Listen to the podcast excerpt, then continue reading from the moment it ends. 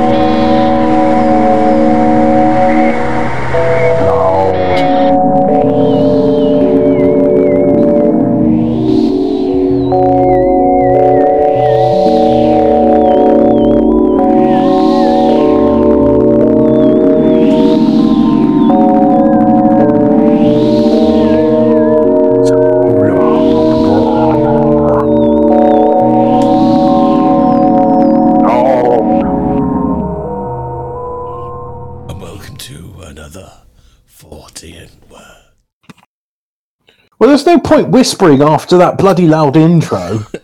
I turned it down. I used to have Yeah, it it does seem a bit 110%, and people still moan about it. It's just no Jeez. pleasing some people, is there? 110%. I mean, did you just. You, I used to turn it just to like- 11, as they said on. You, know, you know, I've never actually watched um, Spinal Tap. Neither have I. But I do know this one goes up to 11. Yeah, that's about all I know about Spinal Tap. Why not make 10 louder? Yeah, but this one goes up to 11. I like that. It makes sense. I really need to stop looking at eBay for like uh, 30 year old used ISA graphics cards. But- because we've got a show we got we have got a show for you and boy we've got antarctica news news about antarctica we we're gonna do some loose ends with the Dennis Nilsen thing I haven't, Uh, even, I haven't even opened. Um, I haven't even opened unsolved mysteries United Unexplained Mysteries. that's the one. Oh db25 parallel port printer pci controller adapter card it's in black The poor old, the poor old D, the poor old DLive listeners. I haven't even bothered started. I haven't even started DLive yet. Fuck. Fuck's sake, Hemi. There we go. They should be. They should be ready to start any it? second now. hmm yeah Mm. So, as as uh, you guys know, I've, I'm interested in Antarctica, and I reckon there's some weird things going on there. And many years ago, I saw photographs of Antarctica, and I was like, "That's a pyramid. What's a pyramid doing there?" And then it turns out there's like people sort of doing spooky It's posts, just, like it- saying, it's just your mind making patterns that aren't there, Hobbit. You should know this by now. "I know," like like the face on Mars. It's Mm. just you know, it's it's just Photoshop. That's all it is. I tell you what, though, considering how bloody boring Mars is, and how they always touch up the images to make the planet look red, Yeah. why would why would they have gone like, yeah, it's all incredibly boring except the face in Cydonia? Yeah. Which then they they've then gone on retcons and just saying, oh look, it's that just Muse, what, do, what do you think of that Muse song, Knights of Cydonia? It's a good song. oh, I, I, th- I Uh, think Muse are incredibly overrated. Is that controversial? no, it's not because I always thought they were quite a boring band. Apart Mm, from 10 that, years apart ago, from that Knights of might have been Cydonia, Knights of controversial. Cydonia is a good tune. I'll give them that. Yeah. Hmm. Or they might have it's- found Loch Ness Monster, Hemi. Oh yeah, we, we went over that. I think we went over that one last week. Uh, 'Cause we had our we? Loch Ness monster expert, didn't we? Yeah. Ah, yes. Yeah. Yeah, Uh, he- this is a new was trying- article. This came out on Tuesday. Oh, okay. Mystery object picked up by sonar in Loch Ness. Oh. This is une- unexplained mysteries. Nice. The compelling image shows what appears to be a 32 foot long object, 500 feet beneath the surface. It was picked up by Mackenzie while he was skippering the spirit of Loch Ness. So there's a guy out there, a film director or something. Yeah, called we'll have, to, we'll have Ronald to wait until we'll Mackenzie. have, have to wait until Ian. Yeah.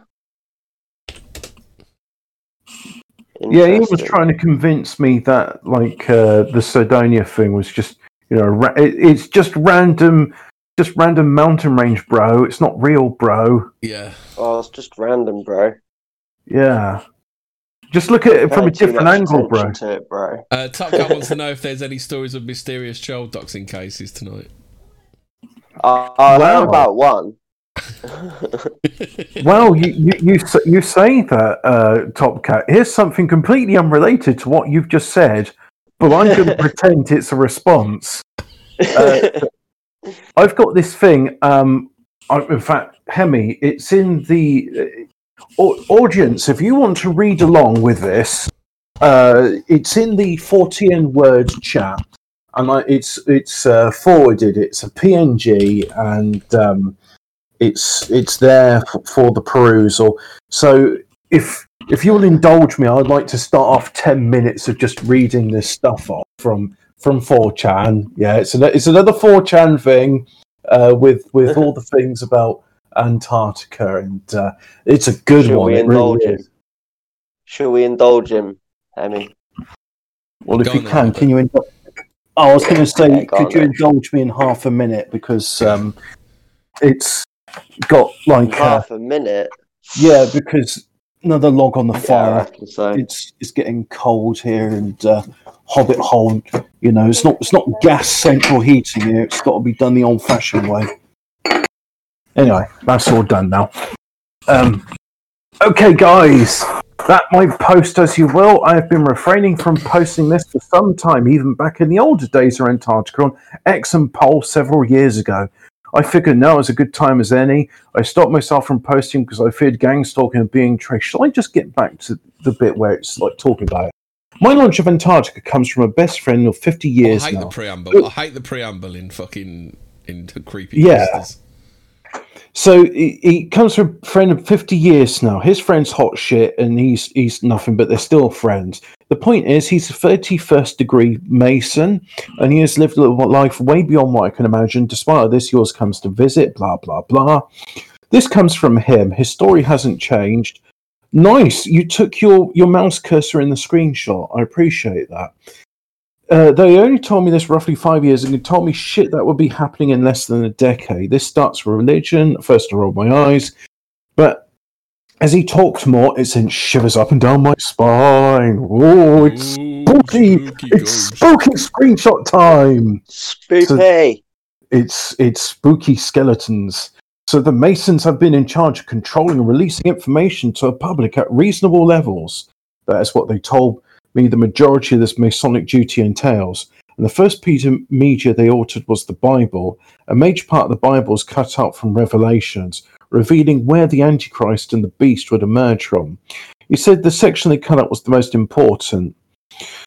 Um, so the revelation stated that the last Antichrist would be the total opposite of Jesus, spreading disease from an old age, which turned most humans into zombies or some weird shit, he said. Anyways, he said this Antichrist was trapped in a frozen wasteland with magnificent buildings and was being held captive by kilometers of ice. He doesn't know exactly if this is an individual. Even the Masons think it is a virus of some sort. The Bible didn't specifically state, but he said this is where the saying comes from when hell freezes over. Hell is already frozen over. Once hell is defrozen, then the real hell will be unleashed. He told me these temples in Antarctica have been explored by a group of people in control of the government. The same group is doing crowd control methods all around the world. Have been digging, hoping find this Antichrist buried in Antarctica because some believe it is the key to immortality. For another small section of the Bible did refer to the everlasting life, Garden of Eden, being hidden right beside this Antichrist. I don't remember that, but anyway. And in order to bring about the last days, it had to happen anyways. So teams have been digging, blowing up shit, covering up, stopping this. Americans really like the using shit in inappropriate uh, times. Uh, like, why can't you just say blowing stuff up? But anyway, stopping visits, though he said you can visit the outside portion of Antarctica, only those who will ever get to see, only those who know will ever get to see those temples, and constantly destroying any information leaked from this expedition. He told me several years ago some Russian thought he found a portion of the immortality. I think that means a potion of the immortality, and injected himself with an ancient virus they discovered in a Val in one of the temples. He even cringed when talking to this story and said the guy I'm sorry, I'm reading it as he writes it, so you have to apologise. bad, It is, it is, it is. And said the guy instantly turned blue and froze over. Everyone ran out, and when they returned, his body was gone. Now they only work in those giant radioactive suits. He said they had to replace him with a body double to avoid drawing notice or some shit in his real life. He went into great detail about how big and complicated those temples, and he calls it a giant big city, expand across the entire continent. He said from one temple where you enter, there are hundreds of rooms, hallways, traps, all types of symbols, and shit on the walls. It doesn't specify what kind of excrement. Large books of ancient text no one can read, vials upon vials of random liquids, which they can't even remotely identify. But he said most contain living organisms in these vials, and they protected behind large traps shit from Indiana Jones. He- This guy likes excrement. It's only when I read this out do I realize how badly. It, is, do you ever do that thing where you read it silently and then when you read it aloud, it sound it's all wrong? Yeah, and you stumble over Anyway. it because you're. Uh, Yeah. Yeah, because you're just having to deal with with with like some 90 IQs uh, uh, writing. He said they've already lost over 500 people exploring, and now they're using robots. So if you remember in previous episodes, we talked about robot expo- exploration of these temples for the prosthetic medical equipment. But when he instead of saying shit, I'm going to say, oh, was was it? But burger is so complicated. You have to move blocks to open doors, solve riddles. I don't know. He said it's truly a giant Stuff. mousetrap. stuff, that's what he needs. I was, I'm going to say burger because he's a colonial.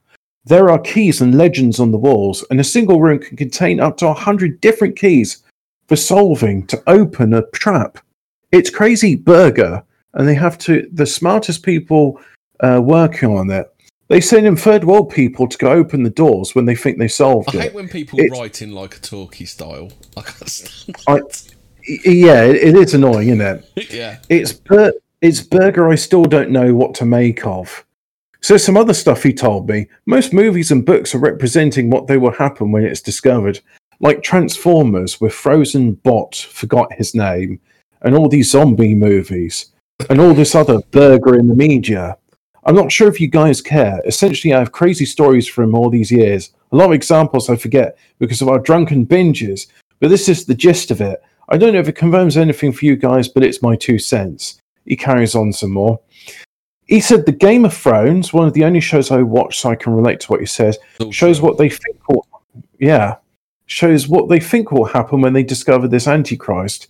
They aren't sure it is, but White Walkers are meant to get normies ready to fight against possible zombie outbreak. Why they think it is soon? Do you know? I know. I really hate. Fucking um, conspiracy theories that are literally film plots.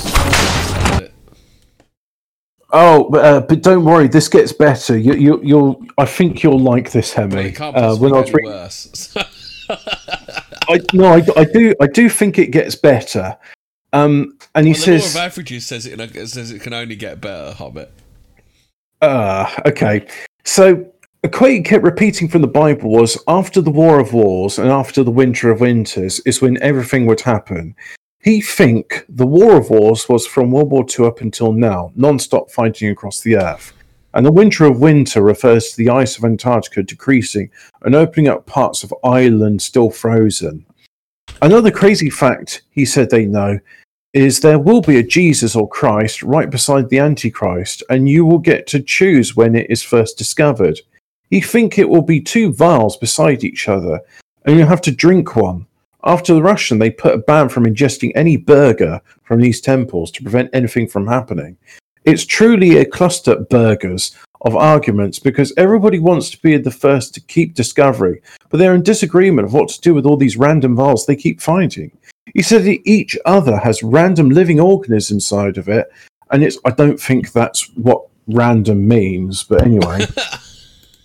and it's bacteria and They had a viruses. whole, We have had a never whole like bag of organisms, and they just sort of threw random ones in, did they?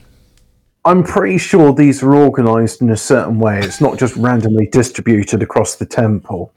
Uh, it's bacteria and viruses which we have never seen before. Burger, which makes apple rot in minutes. A monkey explodes diarrhea and shaking to death. But the coolest thing he said is there is a frozen giant skeleton in golden armor in one of the temples holding the skull of a giant reptile, which looks to be over 30 feet tall, the giant. And the reptile head is roughly the size of a van. It's incredible to see and unbelievable. He mentioned some Jewish TV show on TV called The 100. I haven't seen it, but he said the leader takes a chip or drinks something which gives them the recollection of all the knowledge previously. Well, a bit like Jin then, and lets them control the others with their minds. That is why they think this is immortality vial. That is what they think is in the immortality vial. So the media and Burger they keep releasing is just them theorizing everything and making entertainment of it. It's funny because it's truth in a way he said, and the public just eats it up. One a I long don't think they do binge. up the 100 because isn't it on like E4 or something? I, I don't know Which means what, no what fuckers watching it. So no, they don't eat it. I was just going to say, I've never heard of the 100. needed. Yeah. So on a long binge, he did tell me everything they found so far. It must have been hours he was talking, and lots of burger just went through me because it was so unbelievable. Aside from the traps, the walls are covered in symbols and images. Burger, which has supposedly happened, burger, which hasn't happened, and burger, just no one knows what to think about. He said these images, through drawn in some ink which looks like it's printed on a piece of paper, has predicted many events recently. And the Illuminati card game, I've got that somewhere. I don't know where. Maybe I gave it to my friend.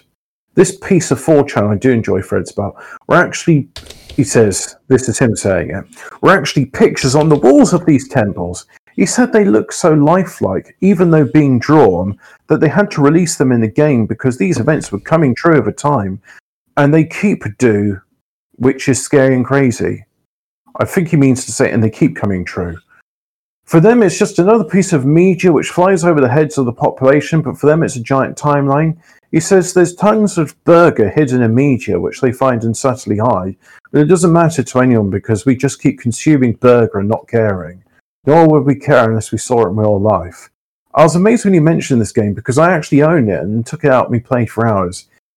Well, you don't really play it for hours. You you can play it for like half an hour or What so. Anyway, Illuminati. It doesn't take hours to complete unless you're a moron, in which case it does. I think he's admitted he's a moron hobbit. he kind of is, isn't he? Yeah. He explained it.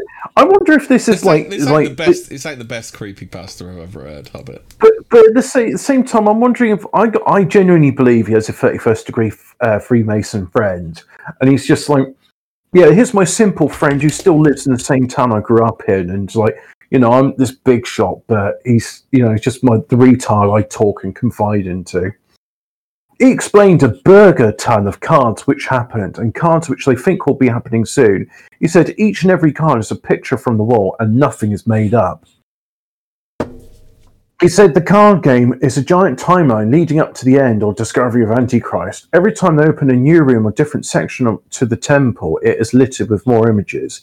He mentioned a burger ton of other games, movies, shows, books, and other stuff, which they hid stuff, but I can't remember all the names.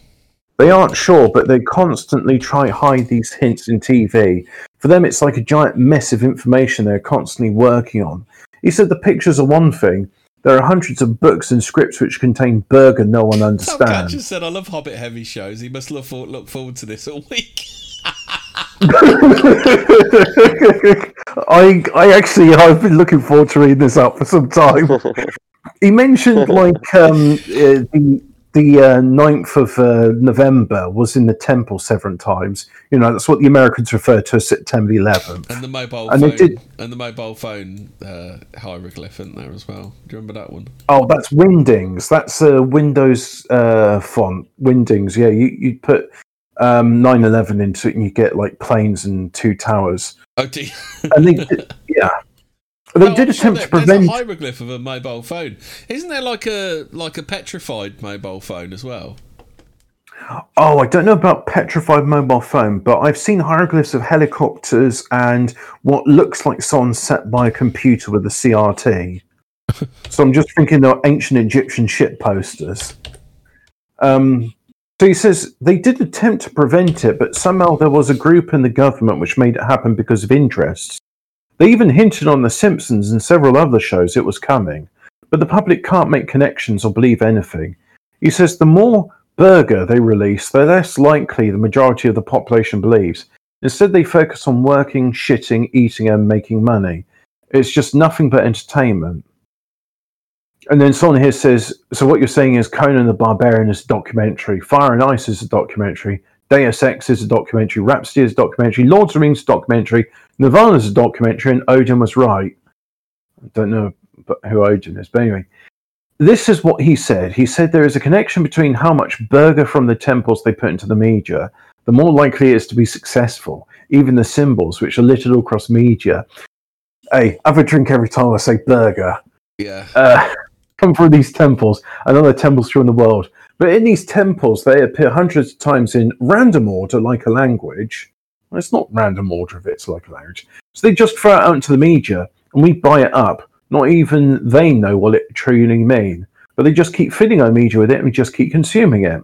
They have no idea where these stories happened or will be happening either. There is no order in how they appear in the temples. It's all scattered, so they are scared that there are beasts hidden deep down in the temples. Another interesting thing he said was you cannot look through the walls. So normally they could use imaging and radar and other technologies to map out temples. These ones just appear as one giant black blimp with all the technology they attempt to use. They are literally mice in a mousetrap making their way through this maze, piecing together lots of info and hoping to get lucky. The amazing we're almost to the end by the way. I need a drink after this. The amazing part, he said, the temple is how complicated it is constructed. From the 500 people who died, 400 are still missing. So the puzzles and burger you do to open doors actually open up traps where you fall into or some burger. And those 400 have disappeared in a temple somewhere and not a single one has been found yet. They fear they have become infected with the zombie virus for the symbol showing death. Yep. Death all over the temple. But they feel once they reach a certain level, they will find all of those lost in a weird state, dead or infected or something.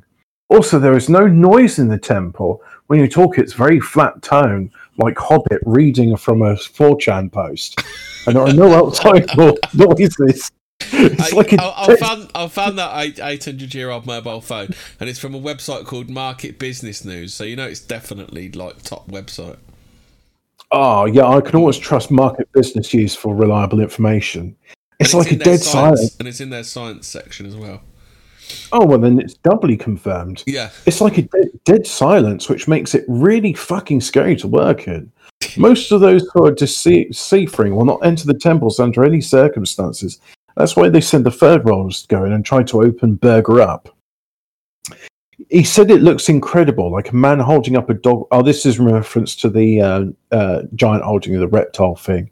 Like a man holding up a dog by its tail. It's almost the full length of him, but the skull is huge. He said the most important stuff has been removed. They keep the fluff, which keeps people calm and going to church. This in regards to the Bible. Everything in the Bible is true, with many parts missing. He actually mentioned that Noah's Ark was based on Antarctica, and they expect to find some evidence of it once the snow melts. A part he mentioned was that the Antichrist was at war with God, and this is why he got frozen. But he said that God isn't what we think he is. He's not a man, but a living organism capable of hive mind like thoughts, which can see the future. So God warned Noah of the flood ice age coming, but didn't warn the Antichrist. I don't know because it went over my head as he was talking, but he said these two have been at war for a long time, and the humans are just vessels which they use. That is why Christ and the Antichrist will be located near each other. He said that the Matrix told the stories the blue pill and the red pill. One will be the Antichrist and bring about death, the other will be life. They admitted they have zero clues as to which is which, and they are in the temples. There was a giant power struggle in those working on the temples because many are offering to be test dummies, thinking they will get immortality, but many are scared of what will come about. And then it just says, um, uh, I don't know, Anon. I'm trying to recall word for word what he told me. I'm doing my best. He said it's like the body is the temple or some burger. He said you are what you eat. Like you consume a virus and it can control you without you knowing. That is what you're trying to tell me Christ and the Antichrist were. And that's why Christ actually translates to body. So Antichrist is antibody. something which goes against us. I don't have the answers you seek, just information what's going on. So there we go. That took half an hour to read out. I thought it was only going to take me 10 minutes. And I don't think I've said burgers in like so many times in, in that space of time. It's a lot of burger. I was just showing that mobile phone hobbit. Do you want to have a look at it? Oh yeah, sure. Just um, Uno card game says I've been dragged away from Auto Trader. Yeah, yeah. I've um, I was uh, having a lot of fun looking at Auto Trader the other day. Yeah. Mm. What do you Oh god, that? yeah, that's a mobile phone, Well, apparently it And was it- found in Austria. And it's got cuneiform in it, which you see in the Middle East. Yeah. Cool. So the Nokia sixty-one ten is in fact the Babylon phone. Well, actually, actually, it looks more like. Uh, they're also saying it looks like the uh, um, the the old Ericsson. You know, the speaker bit at the top looks like the old Ericsson. But that actually, Oh, yeah. I think that actually looks more like a thirty-three ten, doesn't it? well, they, they 3330. got. a- I was going to say they got um, a sixty-one ten next to it, um, and it's sort of bulging at the sides a bit, like it. I don't know. It's just yeah, cu- cuneiform. But the interesting thing about that is what you're telling me. It's got like solid stone buttons on it. Oh, Yeah, what would a phone- represent- I don't. I I assume it's a representation of one, isn't it? Like, if it was, if it was real, let's assume if it was real. I think it's a representation of a mobile phone, isn't it? I want a mobile phone with stone buttons. Yeah. But like, bullshit, just want Ancient- stone phone. Ooga booga. I want to call Grug on my stone phone. Oh, Hobbit, what do you think to this one then? Preserved brain cells found in Vesuvius victim. Oh. What does Oh, is it one where it's is it is it with like they, they get his last memories? It's like I hope no one assumes we're we're homosexual lovers. I'm literally just holding on to someone in my last moments of life. Uh, scientists have discovered the preserved brain cells of a man who died during the eruption of Vesuvius in 79 AD. It is perhaps the best known volcanic disaster in history. History, a, cata- a catastrophic event that buried countless thousands under huge amounts of choking ash and most famously the entire Roman city of Pompeii. Uh, vit- the vitrified remains of the volcano's victims, some of which were found still standing in the same positions they were in when the devastating pyroclastic flow hit the city have been the subjects of study for years and have taught historians much about what life was like there before the disaster. Now, scientists stud- studying the remains of a man who was found in the 1960s on a wooden bed in the near- nearby town of Herculaneum has revealed for the first time preserved brain cells turned into a glass like material after the searing temperature of the eruption combined with the rapid cooling that followed immediately after. This process of it, we talked about that for something else, didn't we? The the hot heat turning stuff into glass. I can't remember what we were talking about. Is vitrification? Yeah, it, it, there's um there's like ancient castles in in Scotland, uh, or sort of before castles even forts, and the stone walls in there have melted and vitrified, and the, the sort of thing which can do that is like lasers, plasma, or nuclear bombs. You, you, then doesn't just you, you can't just like put a, um, some like logs underneath, and the, the, that doesn't happen with stone. No, you. Oh. So Okay. So, um, they're saying this process effectively froze the neuro the neuronal structures in the brain, keeping them intact. The evidence of a rapid drop of temperature witnessed by the vitrified brain tissue is a unique feature of the volcanic processes occurring during the eruption, as it could provide relevant information for possible interventions by civil. So it, as it could provide relevant information for possible interventions by civil protection authorities during the initial stages of a future er- eruption, said study lead author Pier Paolo Petrone from the University Federico II in Naples.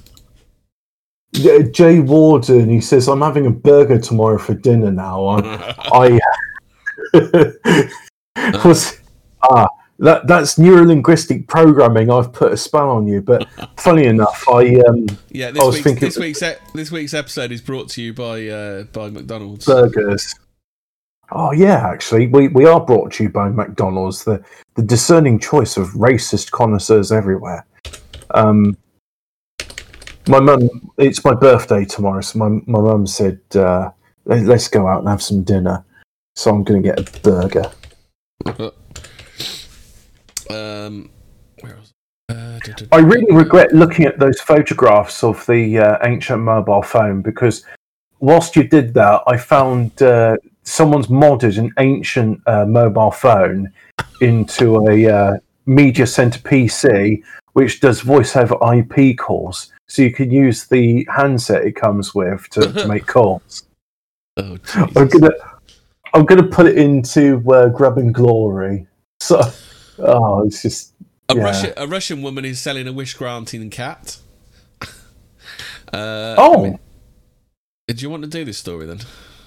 no, no, I'm, I'm interested. Um, listed on Russian classified ad pa- platform Avito, the magical feline, which goes by the name Vince Vincic, is being sold for a whopping $127,000 thanks to its wish granting powers.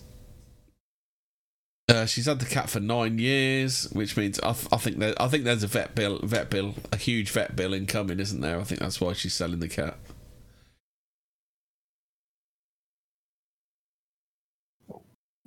Oh, have you seen this one? The uh, the spy boat that washed up on a Scottish island.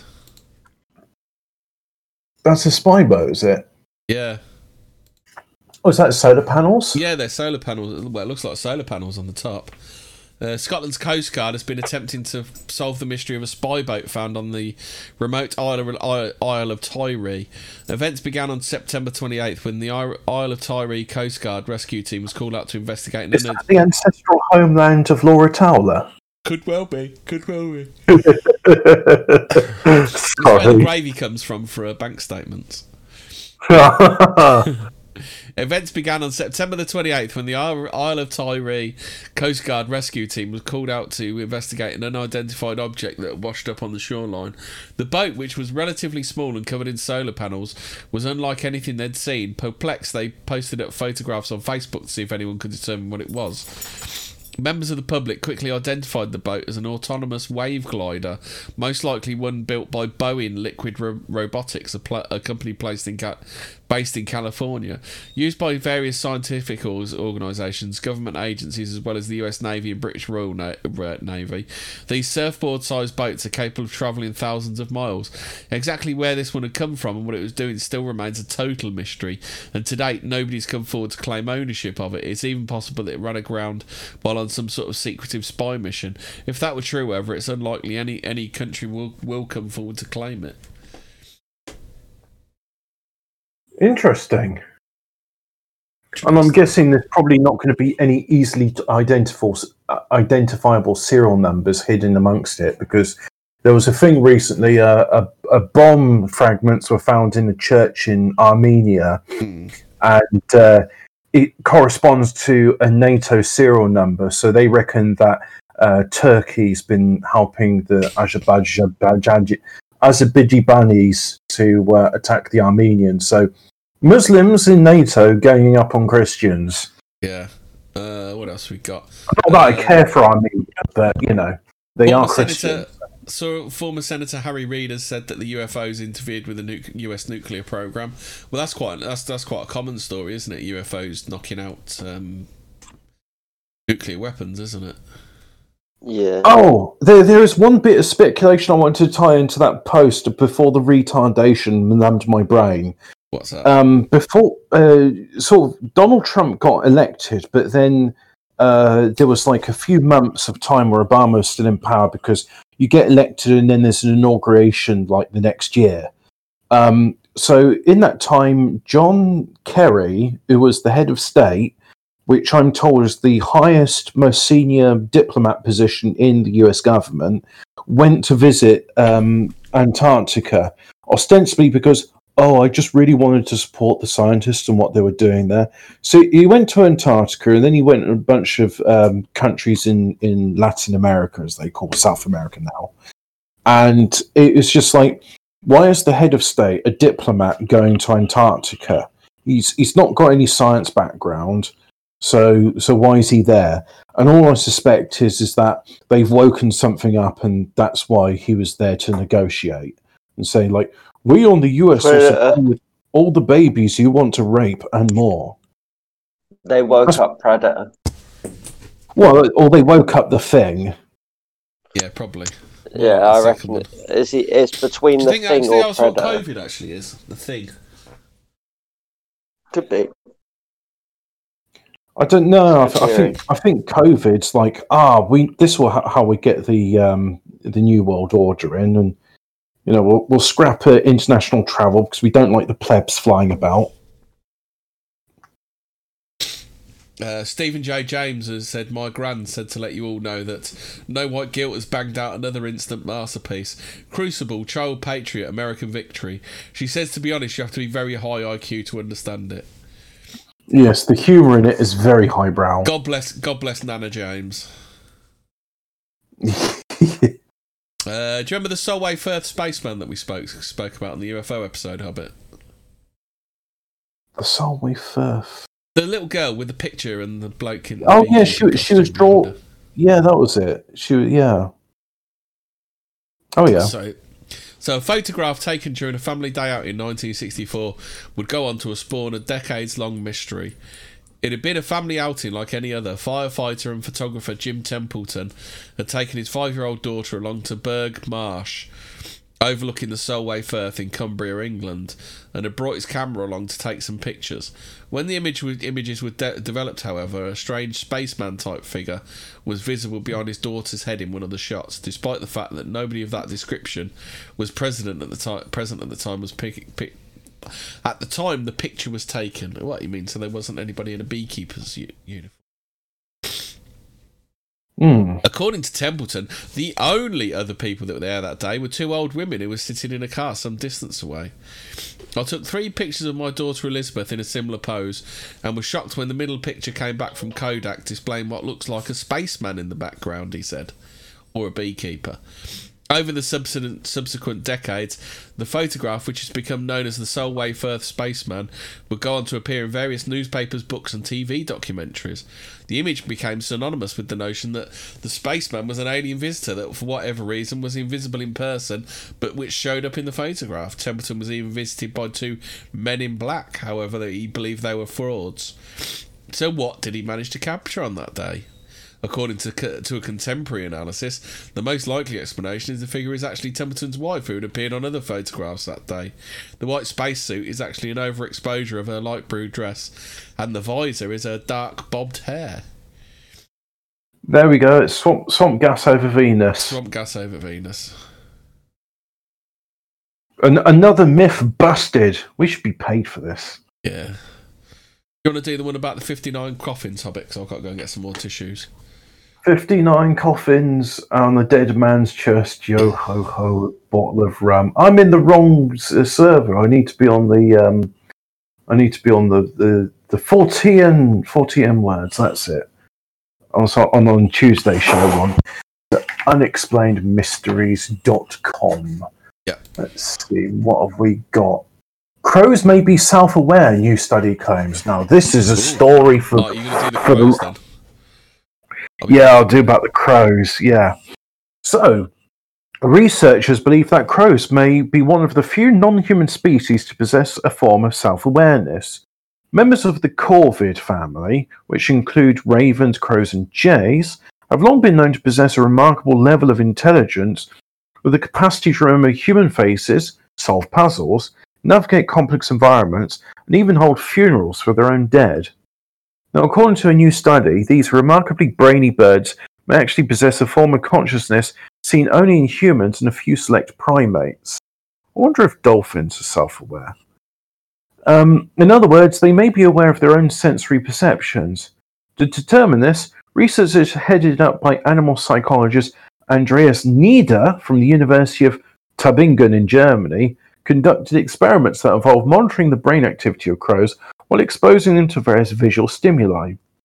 The study required birds to peck a coloured light when they saw a figure on the screen.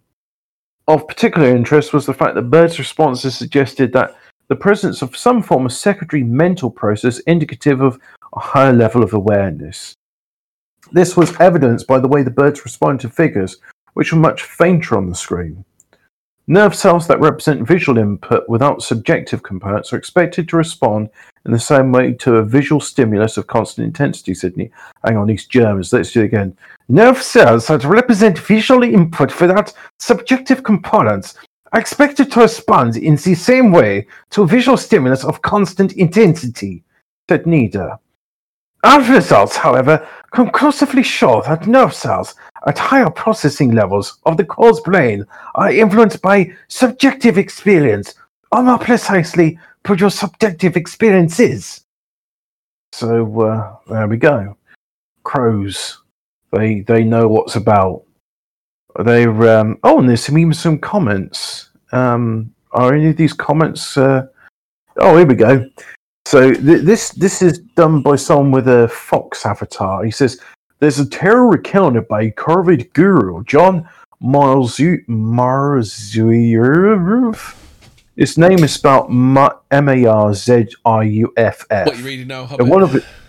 Oh, it's a comment underneath this article. It Oh, says, Crows make and yourself aware. You still reading that one? Well, I'm just in the top comment. It says about ravens working with her against other species. Um, he said he writes a woman I think in Colorado was outside a house when she heard a raven making a lot of noise. She looked around and saw a cougar stalking her, and then ran inside.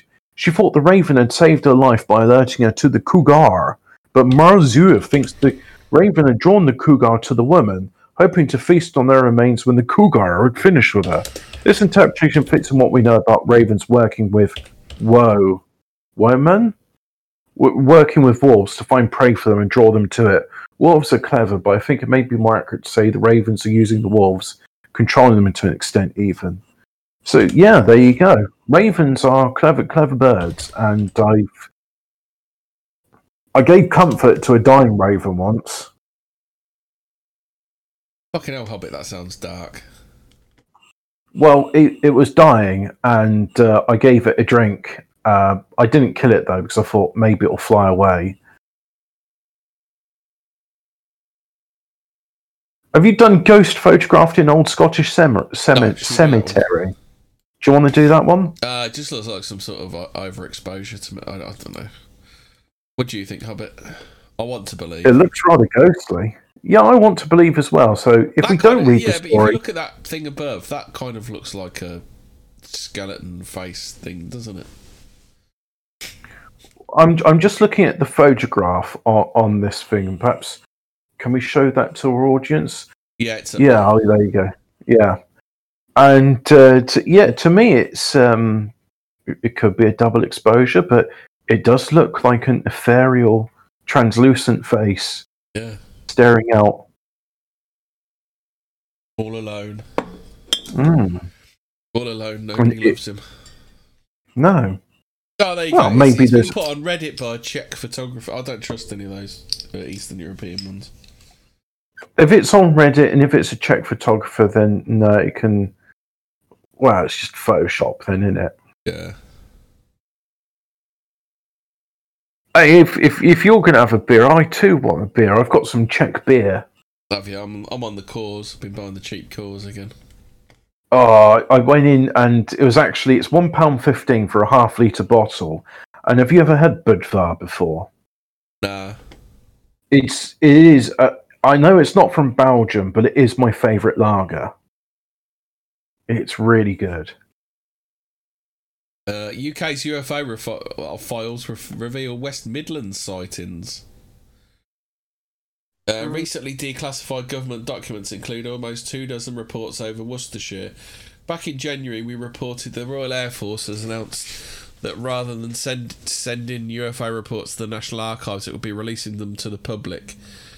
Uh, a move hailed as a significant step towards a step forward in the search for the truth behind the phenomenon. Since then, reports detailing UFO cases over several areas of the country have been revealed, including 21 historical sightings over Worcestershire, England. Worcester. I feel like I should say Worcestershire, England, because you don't really need to say Worcestershire, England. Worcestershire. Worcestershire, England, between 1997 and 2009. One such case, which was reported in 1998, involves multiple witnesses who observed extremely bright oval shaped objects and round white objects in the skies over Evesham and Kidderminster. In another incident, a bizarre object described by witnesses as the shape of a teddy bear was past, sighted passing over Bewdley, Hereford, and Worcester. Bright star shaped objects have made multiple appearances too, including over Malvern on New Year's Eve 2001 and later over Worcester in 2002. The following year, as many as eight spherical objects were, were observed, that's ball lightning, and were observed moving in a straight line over Droitwich. This was long before Elon Musk's Starlink satellite program.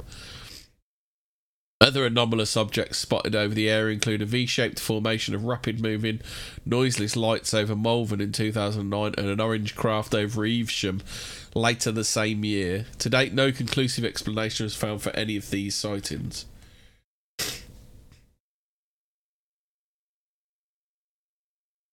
Have I, uh, have I blown everyone away with that? Have Um, I? what do you reckon? Weapons testing or something? Uh, it's not that far from. It's not if it's Hereford. It's not far from the. Isn't isn't there an uh, RAF base? Isn't there? Brize Norton. Uh, yeah, I think so. Could be testing. yeah. Hobbit's vanished. Hobbit's gone. Hobbit's dead.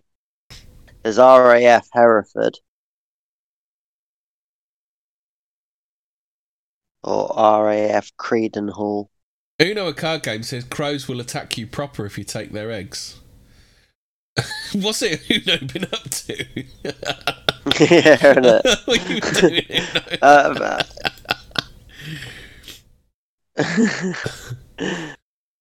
uh, Uni- Unity, uh, Unity Valkyrie Mitford said you've had that cold for a while now. He, he hasn't get- got it anymore. He get- emailed it to me. I just get snotty on a podcast. It's uh, Nat, Nat, Nat Sucker did dope, or did dope movies and shows, but he's exactly the same. He gets snotty when he podcasts. I don't know why. I've just always had it. Giving me your fucking cold, haven't you? You prick. Evidence of life. It's like that fucking. Uh, it's what's that film? The one where they, where they send the devil to each other down the internet. I can't remember what it's called. Yeah. Uh, You got mail? ah, Yeah. Her? I think that's the one. Is it her? Because that that's like uh, the, the devil in it. No, that's like- where someone gets AIDS down the internet. isn't yeah. Are we talking about millennial woes? yeah. Oh, have you ever have you not seen her? No, I've never seen There's- it. There's this man whose job is to write love letters for for couples. Um, so he ghostwrites love letters, and that's his job. And there's this operating system which is a lot like Siri, and he gets it on his computer and he falls in love with it. And then she falls in love with him and hires a prostitute, and she just like uh, the prostitute acts for all the motions. It's a bit like Blade Runner in that sense. But she's like filling in all the lines. Oh, And then no, the, the prostitute's more than a prostitute. The prostitute's like a, a surrogate lover. So it's like, hi, I'm here to facilitate the love between you and your artificial intelligence. Is it more like? Is it more like that? Uh, uh, Roxette? Is it Cyrano de Bergerac? I I think it's worth watching, um, even if you just put it on an episode of Dope Movies and Shows, Oh, just could to do, say, we could do wow. it with um, uh, Together in Electric Dreams. I think it's called just called Electric Dreams. Have you ever seen that one, Hobbit? Oh yeah, but if you do, please watch Candy 2000 because that's actually the same premise, but it's good. Have you seen Candy 2000? no. Ah. Oh, well, in that case, you should watch Candy 2000, then watch her and tell me which is the better film. Uh, right. So did you did you know uh, data collected during the mission during a NASA mission in 1978 could also point to the presence of phosphine? Are they still banging on about fucking phosphine on Venus? Jesus Christ! If I read that once more, I'm gonna. Oh, phosphine, but they never explain what phosphine If does. I read this one more time. These Nazi- people will have a reckoning. Nazi shipwreck could uh, could contain amber room. Uh, Polish Oh. diving team has discovered the final resting place of the missing the World War II era, era steamer, the Karlsruhe. The ship, which was last spotted on at the former German port city of Konigsberg, now Ka- Kaliningrad. Did you know that? Is of particular interest to historians because the possibility that it still contains gold and other valuables stolen by the Nazis during their occupation of Oh. Europe. Are they still banging about that one, are they? Isn't Kaliningrad the exclave of, of Russia, which used to be um, Prussia? It's like Yeah, east I was of gonna, Poland. I was gonna say it's um, it's uh, with a name like Kalin, Kaliningrad. It's obviously been taken over by the Russians, hasn't it? Clearly. Let's ha- let's have a look at. Um, yeah, because it's really weird. You just sort of go. You, you look shit! I can see. I can see why they're looking for this. There is a chance that it could contain the long-lost Amber Room, an extravagant Russian treasure featuring walls adorned with priceless amber panels, gold and pearls. Regarded as the eighth wonder of the world, it is now estimated to be worth in excess of 275 million. Hmm, nice. Oh, You reckon we should be getting our, Should getting we, our diving uh, suits on? should we get a boat, lads? Yeah, should we get a boat some wetsuits, lads? We'll uh, we'll we'll get one of those uh, one of those old fashioned diving suits and send DNA down with a bit with a long pipe. Yes. He'll be fine. Yes. Yeah, we'll gaffer tape it together. It'll be all right. Yeah. It'll be fine.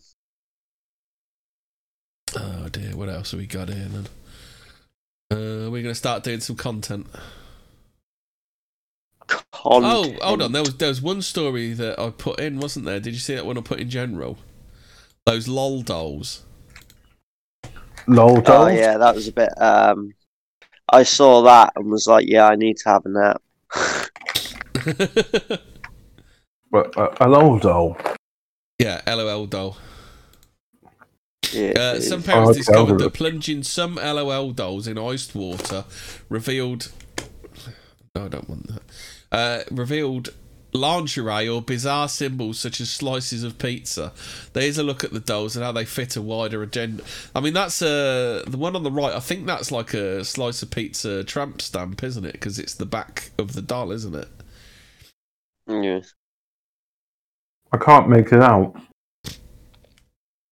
It's a slice of pizza. The crust is on the left, top top corner Hobbit. Yeah, I can see that, but I just can't tell from that photo if it's the back or front of, of the doll. I think it's the back because they got they're like them slag Barbies, aren't they? The uh, was it Bratz doll? They used to call them slag Barbie, didn't they? Yeah. Oh, that's the whole point point and the about- eyes on the front. Yeah. No, the whole point of uh, the Bratz is just it was slag. Yeah. Uh, LOL Dolls is currently one of the top selling doll lines in the world, and considering the fact that most girls around the world own at least one doll, many own a whole collection, that means massive numbers. MGA, the doll line's parent company, has netted over 5 billion from LOL doll sales. Since Are these even a thing, or is this some sort of parody fucking thing? I feel like I'm going to have to look up see whether LOL dolls are actually a thing. Yeah. It's almost like you have to check just to make sure someone's not fucking you. Yeah. Yeah, you should probably go on In- incognito mode, in mate. Turn one. that VPN on. Oh, I, God. um, The Uh, no, there's a downhill loads now. of, there's loads of stuff on um, on Amazon. So yeah, it's The the top search result I get is lol surprise dolls from Argos, but then the second search result is sex toys online, the UK's favourite sex shop. So I, I don't I don't know. I, I mean, maybe the search is is telling me something that um yeah. oh my god! On Amazon, there's like one with like glasses and a face mask. You know, like a fucking COVID mask. Yeah, I'm seeing Christ, them they- for about 12 quid on Argos. Yeah, the car's thirty quid. They're pretty fucking cheap, then, aren't they? These dolls are really ugly and they're full of diversity as well. Yeah, the fucking eyes are massive, aren't they? So why are they surprised? So you get a random doll in each packet or something, do you? I suppose it's to get kids the interesting idea of loot crates that you Yeah. don't get what you want, you just get a random selection of crap. Yeah, the Lol outfits. surprise. The outfits are a bit concerning, aren't they? I mean, forget the, the pizza on the dolls. Those outfits are very concerning. Mhm. Oh god, Yeah. this is more fucking training here. For example, so a hundred pounds. This this is on Argos. I'm looking at right now. Is the LOL Surprise Glamper four and one assortment. So you get like, you get your your tat. It's basically to teach people. This is the thing that they're teaching kids like no holidays. It won't be abroad. You just go in a camper van, and it's called glamorous camping or glamping. Yeah. And whoever came up with that term needs to be flogged, or as I called it, flogging someone. yeah, They there's a- can talk about it in their Have a look at the uh, the low Oh. surprise spooky sparkle limited edition witch a baby. That's how it's spelled. Listen, listen to this. This is in the description of the product. Feed or bathe your doll for a water surprise. Uh, I'm tempted to buy one of these when I get paid, just to see, just to see what happens. yeah, where's that fucking? I'm trying to put. I mean, look at that one. Look, it's got fucking suspenders on. I think that one has. It's, it's only twelve quid, and Surprise! you know oh my if god! it doesn't Series work, I three, can always give it to you. Davos fashion doll with twenty surprises. There's the COVID one. Uh, where's the one I was looking for? That that one there. Look at that one. It's got fucking fishnets on. Got fishnets. This and one that I'm looking at's fucking got rainbow face. hair. Look. Look, it's got a fucking blowjob face on it. Yeah, it has. Yeah, it looks So like it- it's got a it's not- blowjob oh. face, doesn't it? So it starts off nude with fishnets, and I don't know about you, but I don't think fishnets is an appropriate attire for anyone unless you're Rab C. Nesbitt or a hooker. Fish. I did try and I did try and try and find some like fishnet vests the other day. I couldn't find them because I just thought to myself, I want to wear one to see if it is a really useless piece of clothing. That's because they're called string vests on it. Oh right, okay. Be right back. Okay, so what do you think to these things then? Uh, they're pretty dodgy, aren't they? yeah, I'm gonna buy one and see what happens. Oh, wow, see I if it think it- works. Yeah, Uh, you say and that I, post I just found results. I just found a string vest, but they're calling it a fishnet. so string you look for so you look for f- stri- fishnet vest, you find nothing. You put in string vest, and it leads you to string net fin- to fishnet vest. yeah, I'm like, oh, I can get, I can get it in in uh, already shit myself brown. I can get it in uh, curry chip shop stain orange. Uh, you want to you want to get Cool. yourself uh, Jamaica colours one. Oh yeah, they got they got those. Yeah, I thought they would. I thought they would because I've seen those before.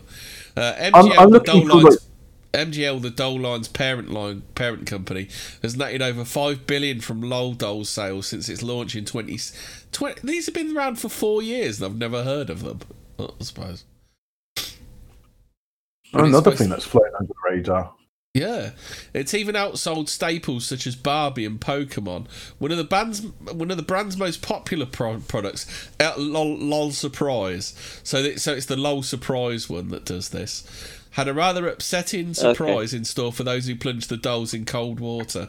Lingerie, bondage influenced outfits, and odd tattoos. Parents who were understandably concerned and horrified about these dolls posted some videos online dipping these dolls in water. The results are shocking as they are disgusting. Here are some examples. So that's lingerie with uh, garter belt and everything. Look at the little Jordan fat belly on Cop- it. Just what makes me laugh about it. Oh well, that's the other thing as well. It's just like th- this is the new, um, you know, the new style. Jordan Cogburn, he says uh, it's feminism. Teach the girls how to own the patriarchy by twerking it. I saw something like this the other day. I mean, Look, people keep saying that. there's the one with a fucking blowjob face there. I mean, there's someone saying um, that Pizzagate's not real and it's all debunked and stuff like that. And yeah, I saw there was comments because the people Oh, so are this talking. doll here, this this doll wears by default fishnet stockings, which is already insane. When dipped in water, see-through undergarments appear. Uh, also, a checker a checkerboard pattern appears on the back of her head. As explained in previous articles, this is an important symbol for the occult elite. Yeah, well, that's the other thing as well. I mean, there's a lot of people saying, "Oh, you're looking too much into this." But it's like, why is the symbolism in in something like this? Yeah. Uh, why do doll- kids have doll such wears a this sexualized doll dolls wears, as well? this doll wears a full fishnet outfit complete with choker and high and high boots. Mm. Uh, You know, it's it's bullshit. It's ridiculous. Uh, this one's a boy. It already attracted controversy because the makers took the time to craft baby genitals on it. Because of course you Guess would. what happens when you dip it in water? That's the pizza one. Ah, right. Well, Yeah. I'm not sure if you saw it on Twitter recently, but there was a lot of people saying how barbaric it is that Orthodox priests baptize kids by dunking them in water. And I, I just I wanted to see the comments, and there was the usual ones about like saying, "Oh, that's barbaric," but what the uh, Jews do on the eighth day to their boys is all right. And then someone on the thing says, "That's I dip my pizza into ranch like this priest dips a, a child into the water. I'm like, yeah, I'm pretty sure that that's that's some sort of veiled Oh, reference there. Mike, Mike Enoch, you've let your, you let yourself down. You let the right down. Uh, this doll has a slice of cheese pizza right on her genitals. And you know what? That also relates to the totally discredited theory that when uh, the Podesta brothers are emailing Hillary Clinton talking about cheese pizza referring to girls. Fucking hell! How about this one? This doll has a devil tail and a pair of wings.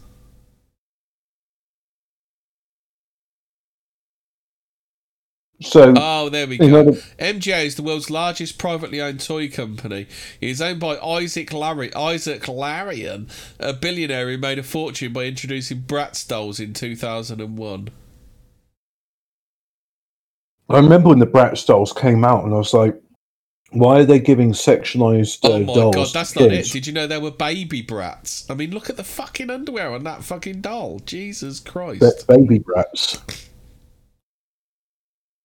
You know, how do, how do these people get away with this sort of stuff? Because I mean, it's it's pretty blatant. Holy shit! Have you ever heard about this troll doll? Another another toy garnered a massive backlash after it was discovered that a secret button placed on the doll's privates caused it to emit various gasping and giggling sounds. Here's a viral Instagram video about this doll. Yeah, I I, I did hear about that. I, They just don't care anymore, do they? I try to ignore. I forget about it. Yeah. So there we go. No, they're just they're just openly doing it now. They've It's given just- up parents. Is this like make kids like paedophiles early, early, early on, or is this just like a market for pedos, like a secret It's thing? No children. Getting children like used to the idea of sexual acts happening so that Yeah. you know it's normal for them so that when they l- take away the legal age of consent then that'll all be perfectly normal.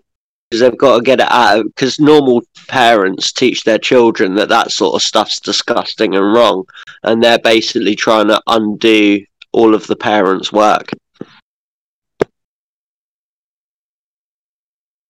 I'm looking at the. Um, there's a picture of him here uh, of Isaac Larian with um, two kids either side, Yeah. and sort of sneer in his face reminds me of those goblin bankers you see in Harry Potter. yeah, there he is. There, what a wholesome chap he is, isn't he? God, those th- those kids almost look like. You seen like the vacant look on those kids' face. I bet they're fucking drugged Yeah. out of their minds, aren't they? The one on the left reminds me of that uh, boy that uh, does stripping for uh, gays in New York. Desmond is amazing, or Yeah. Lactatia. did you do an early life check on him What Do Desmond is amazing. Do we need? no on Isaac Larian Look at his need to. look. at- Look at his born face. to a jewish family in iran oh, jeez. He literally looks like the Happy Merchant meme, doesn't yeah he? I was going to say. Hang on. Got no. Fucking hell. Oh, oh, Hobbit's just taking a big bong rip, isn't he? You're right there, Hobbit. Do we need to send help? I've been um, eating nuts and drinking beer and uh, I was breathing in whilst I had some some nuts went wrong hole. But I'm looking try at this. that. No, that's it's not a good idea. But I'm looking at the and I'm reminded of that German propaganda in the 1930s, and they got like this fat Jew, and he's got sweets and and toys, and he's just giving them to these kids, and it's like watch out for for for you know, um, stranger danger. That was it. Right, so are we fine? Are we going? to Are we going to finally finish off this Dennis Nilsen episode? Hobbit, are you are you ready now? Are you are you are you cl- is your mind cleared then, Hobbit? Well, now we've had the lovely palette cleanser of brats dressed up in in in whore clothes, and oh god, I need to stop looking at this this stuff. yeah, p- please tell me about what happened to Dennis Nilsen after the police uh, took him in. Do you want- do you want to turn do you want to turn Nordic? Nordic. I'm just eating my dinner. All right, okay, then I'll do this. So right, so I, I, how far did we get? We we got to where he got uh, got arrested, didn't we? So, Feb- 11th of February 1983, Nilsen was officially charged with the murder of Stephen Sinclair. He was transferred to Brixton Prison and uh, held to be held on remand until his trial.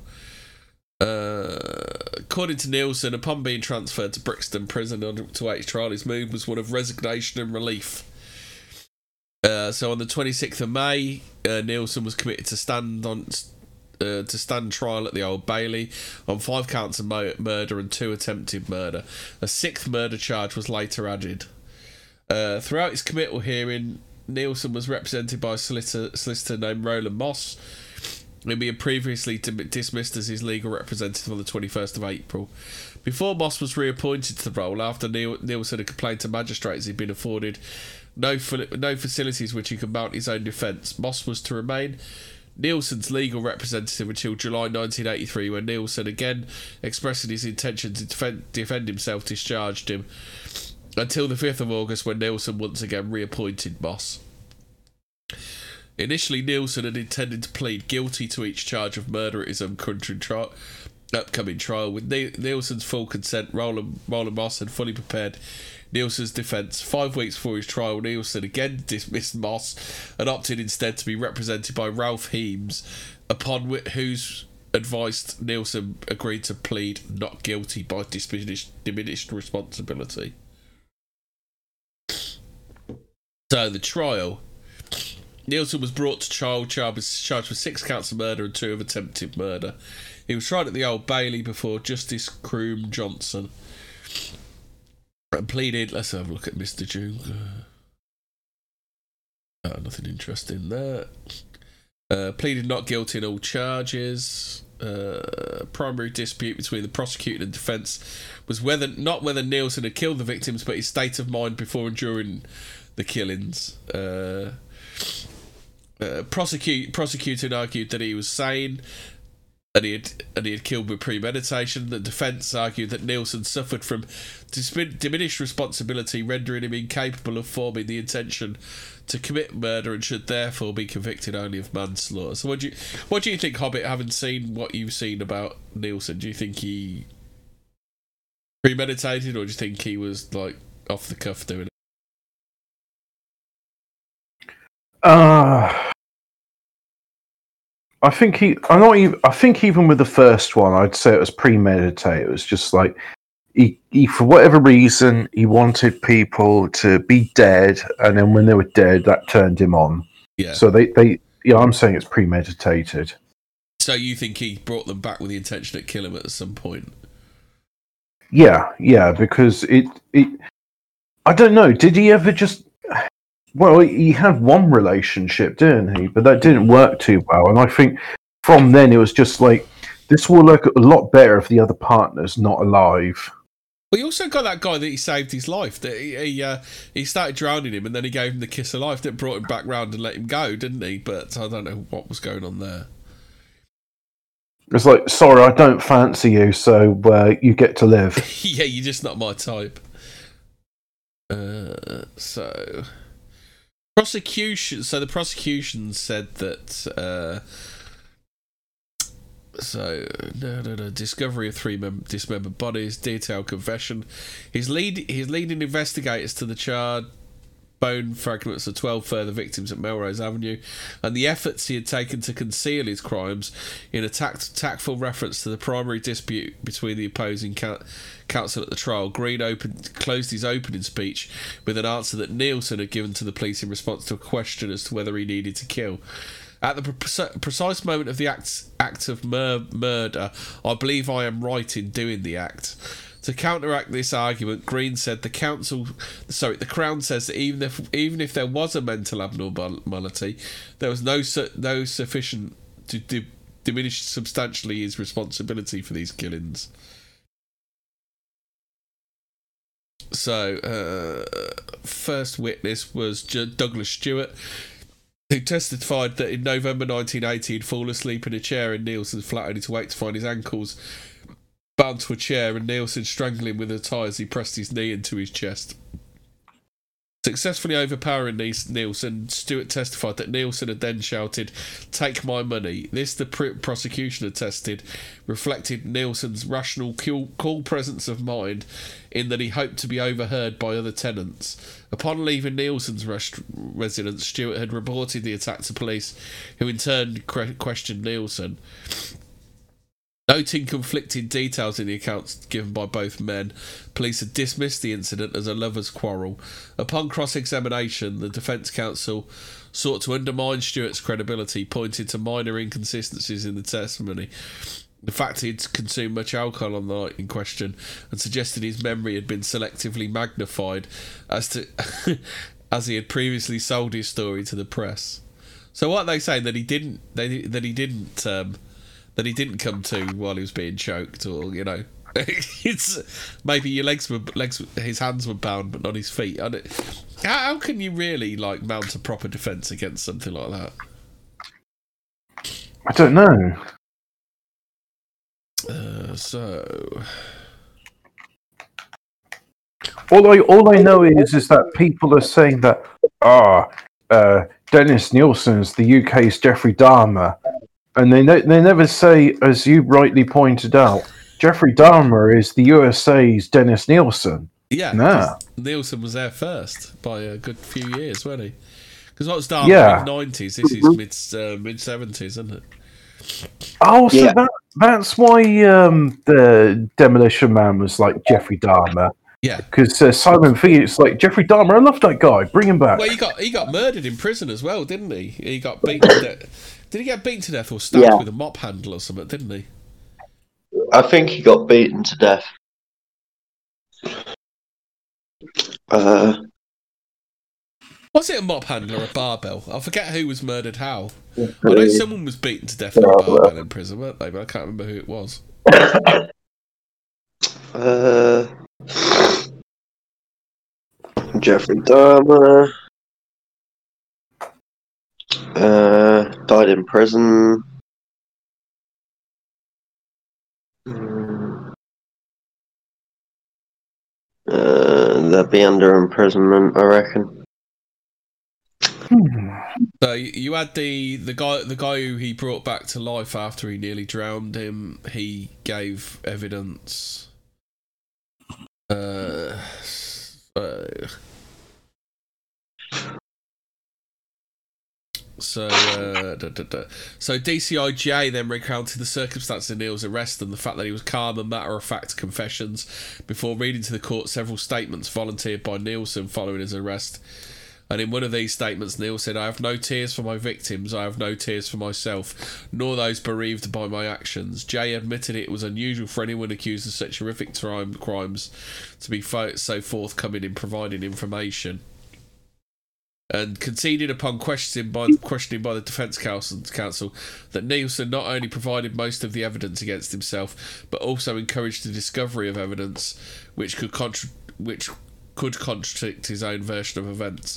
Following Jay's testimony, DC Chambers recited Nilsen's formal confession to the court. This testimony included graphic descriptions of the ritualistic and sexual acts Nilsen performed with his victims' bodies.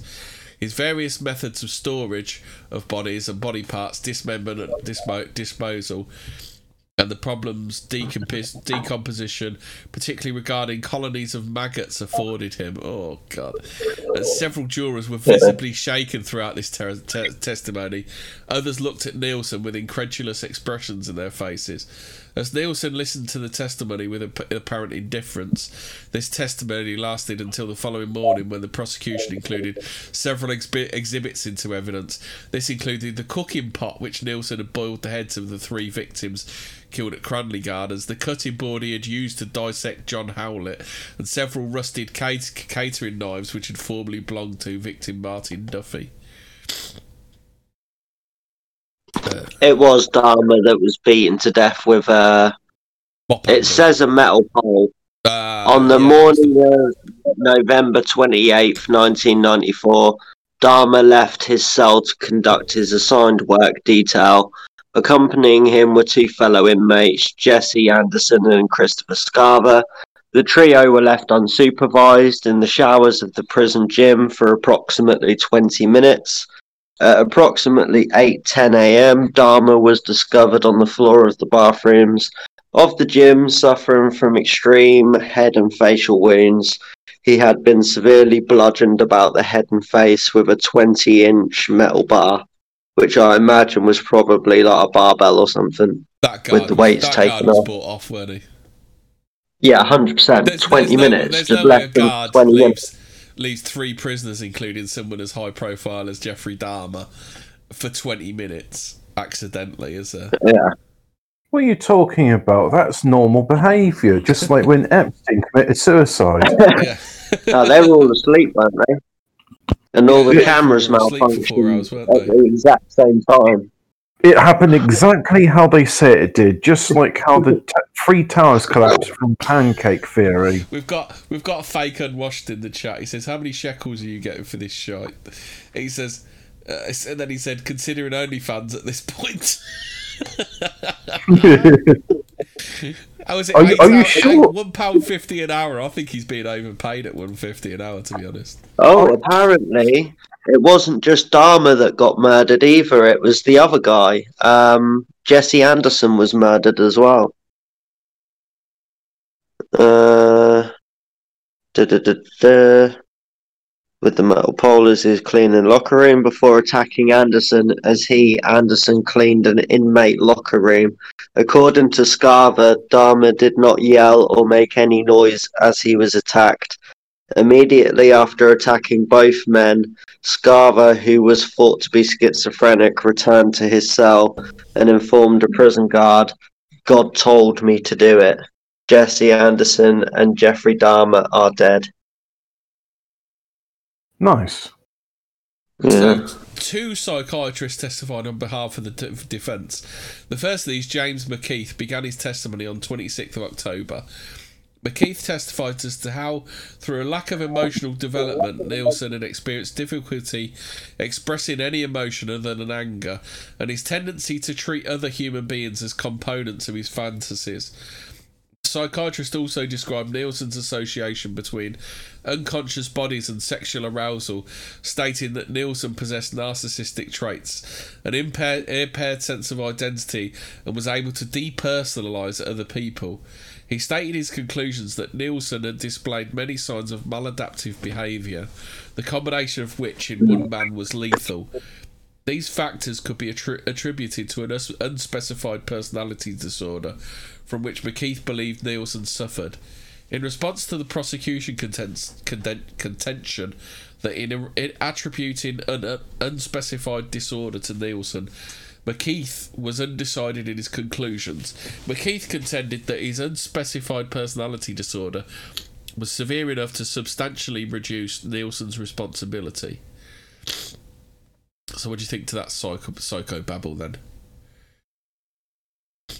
Just sounds like a lot of excuses. Why can't they just say he's a wrong un? Yeah. He's a wrong un, and it made his dick stiff when they stopped beating. There's an interesting fact from his early life. Um, his his father ran away when he was about four years old, and um, his grandfather was his main male role model.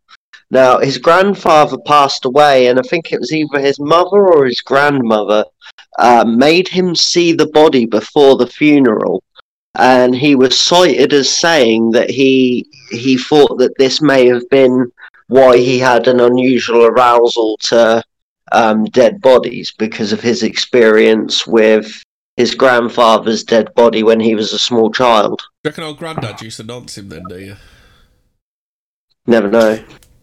Yeah, because the thing is, when I was about 10 years old, I saw my great grandmother die, and I held her hand as she died, and it, uh, you know, I'm not Dennis Nilsen, so I don't, I don't know. I, I just, It's, I don't it wanna seems- make any- It seems any- weird how the death goes with the sexual arousal. That that's the weird thing, isn't it? Because the granddad Yeah. dying, that should kind of like it, it- that the granddad dying shouldn't be linked to sexual arousal, should it?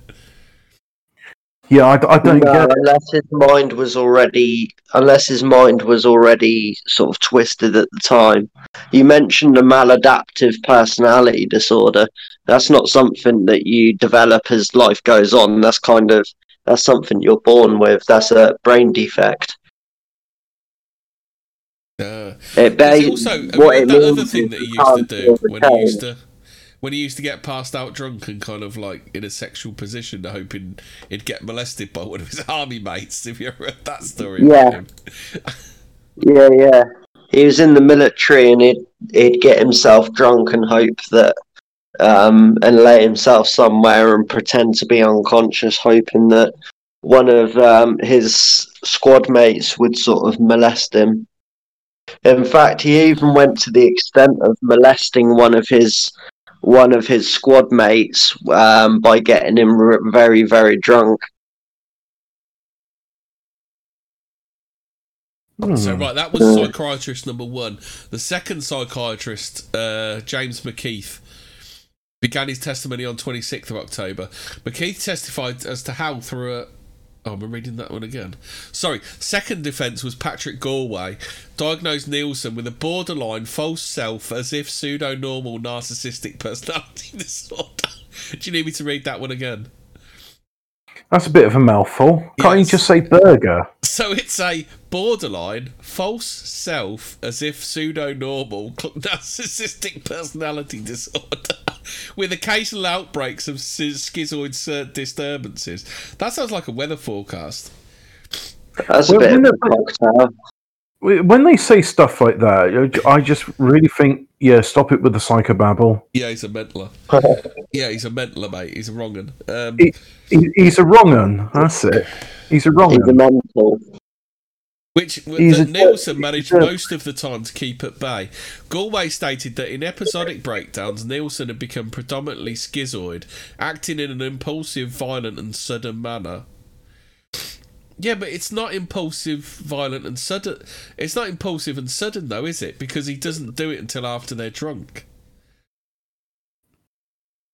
Hmm. So it's not that violent it's not that uh, violent and sudden.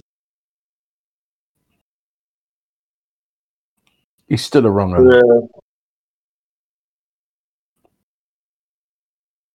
Yeah. Yeah, still wrong. Yeah, the defense the defense doesn't seem to be a great one, does it? Uh, No. So Gallwey added further added that someone suffering from these episodic breakdowns is most likely to disintegrate under circumstances of social isolation. If if in effect Nilsen was not guilty of malice of thought or forethought. Upon cross examination, Green largely focused on the degree of awareness shown by Nilsen and his ability to make decisions. Gallwey concealed, conceded that Nilsen was intellectually aware of his actions, but stressed that due to his personality disorder, Nilsen did not appreciate the criminal nature of what he'd done. Uh, I don't, I don't believe that at all. Do you? Didn't appreciate the criminal. Um, Because he wasn't some sort of fucking spazzer that couldn't do anything. He, he could he could turn on the charm enough to get some dude, some dude back to his place, even straight. But I think even even some of them were straight, weren't they? Well, he's even managed to hold down a job as a manager in the in the job centre, so he's not a dirbrain. Yeah.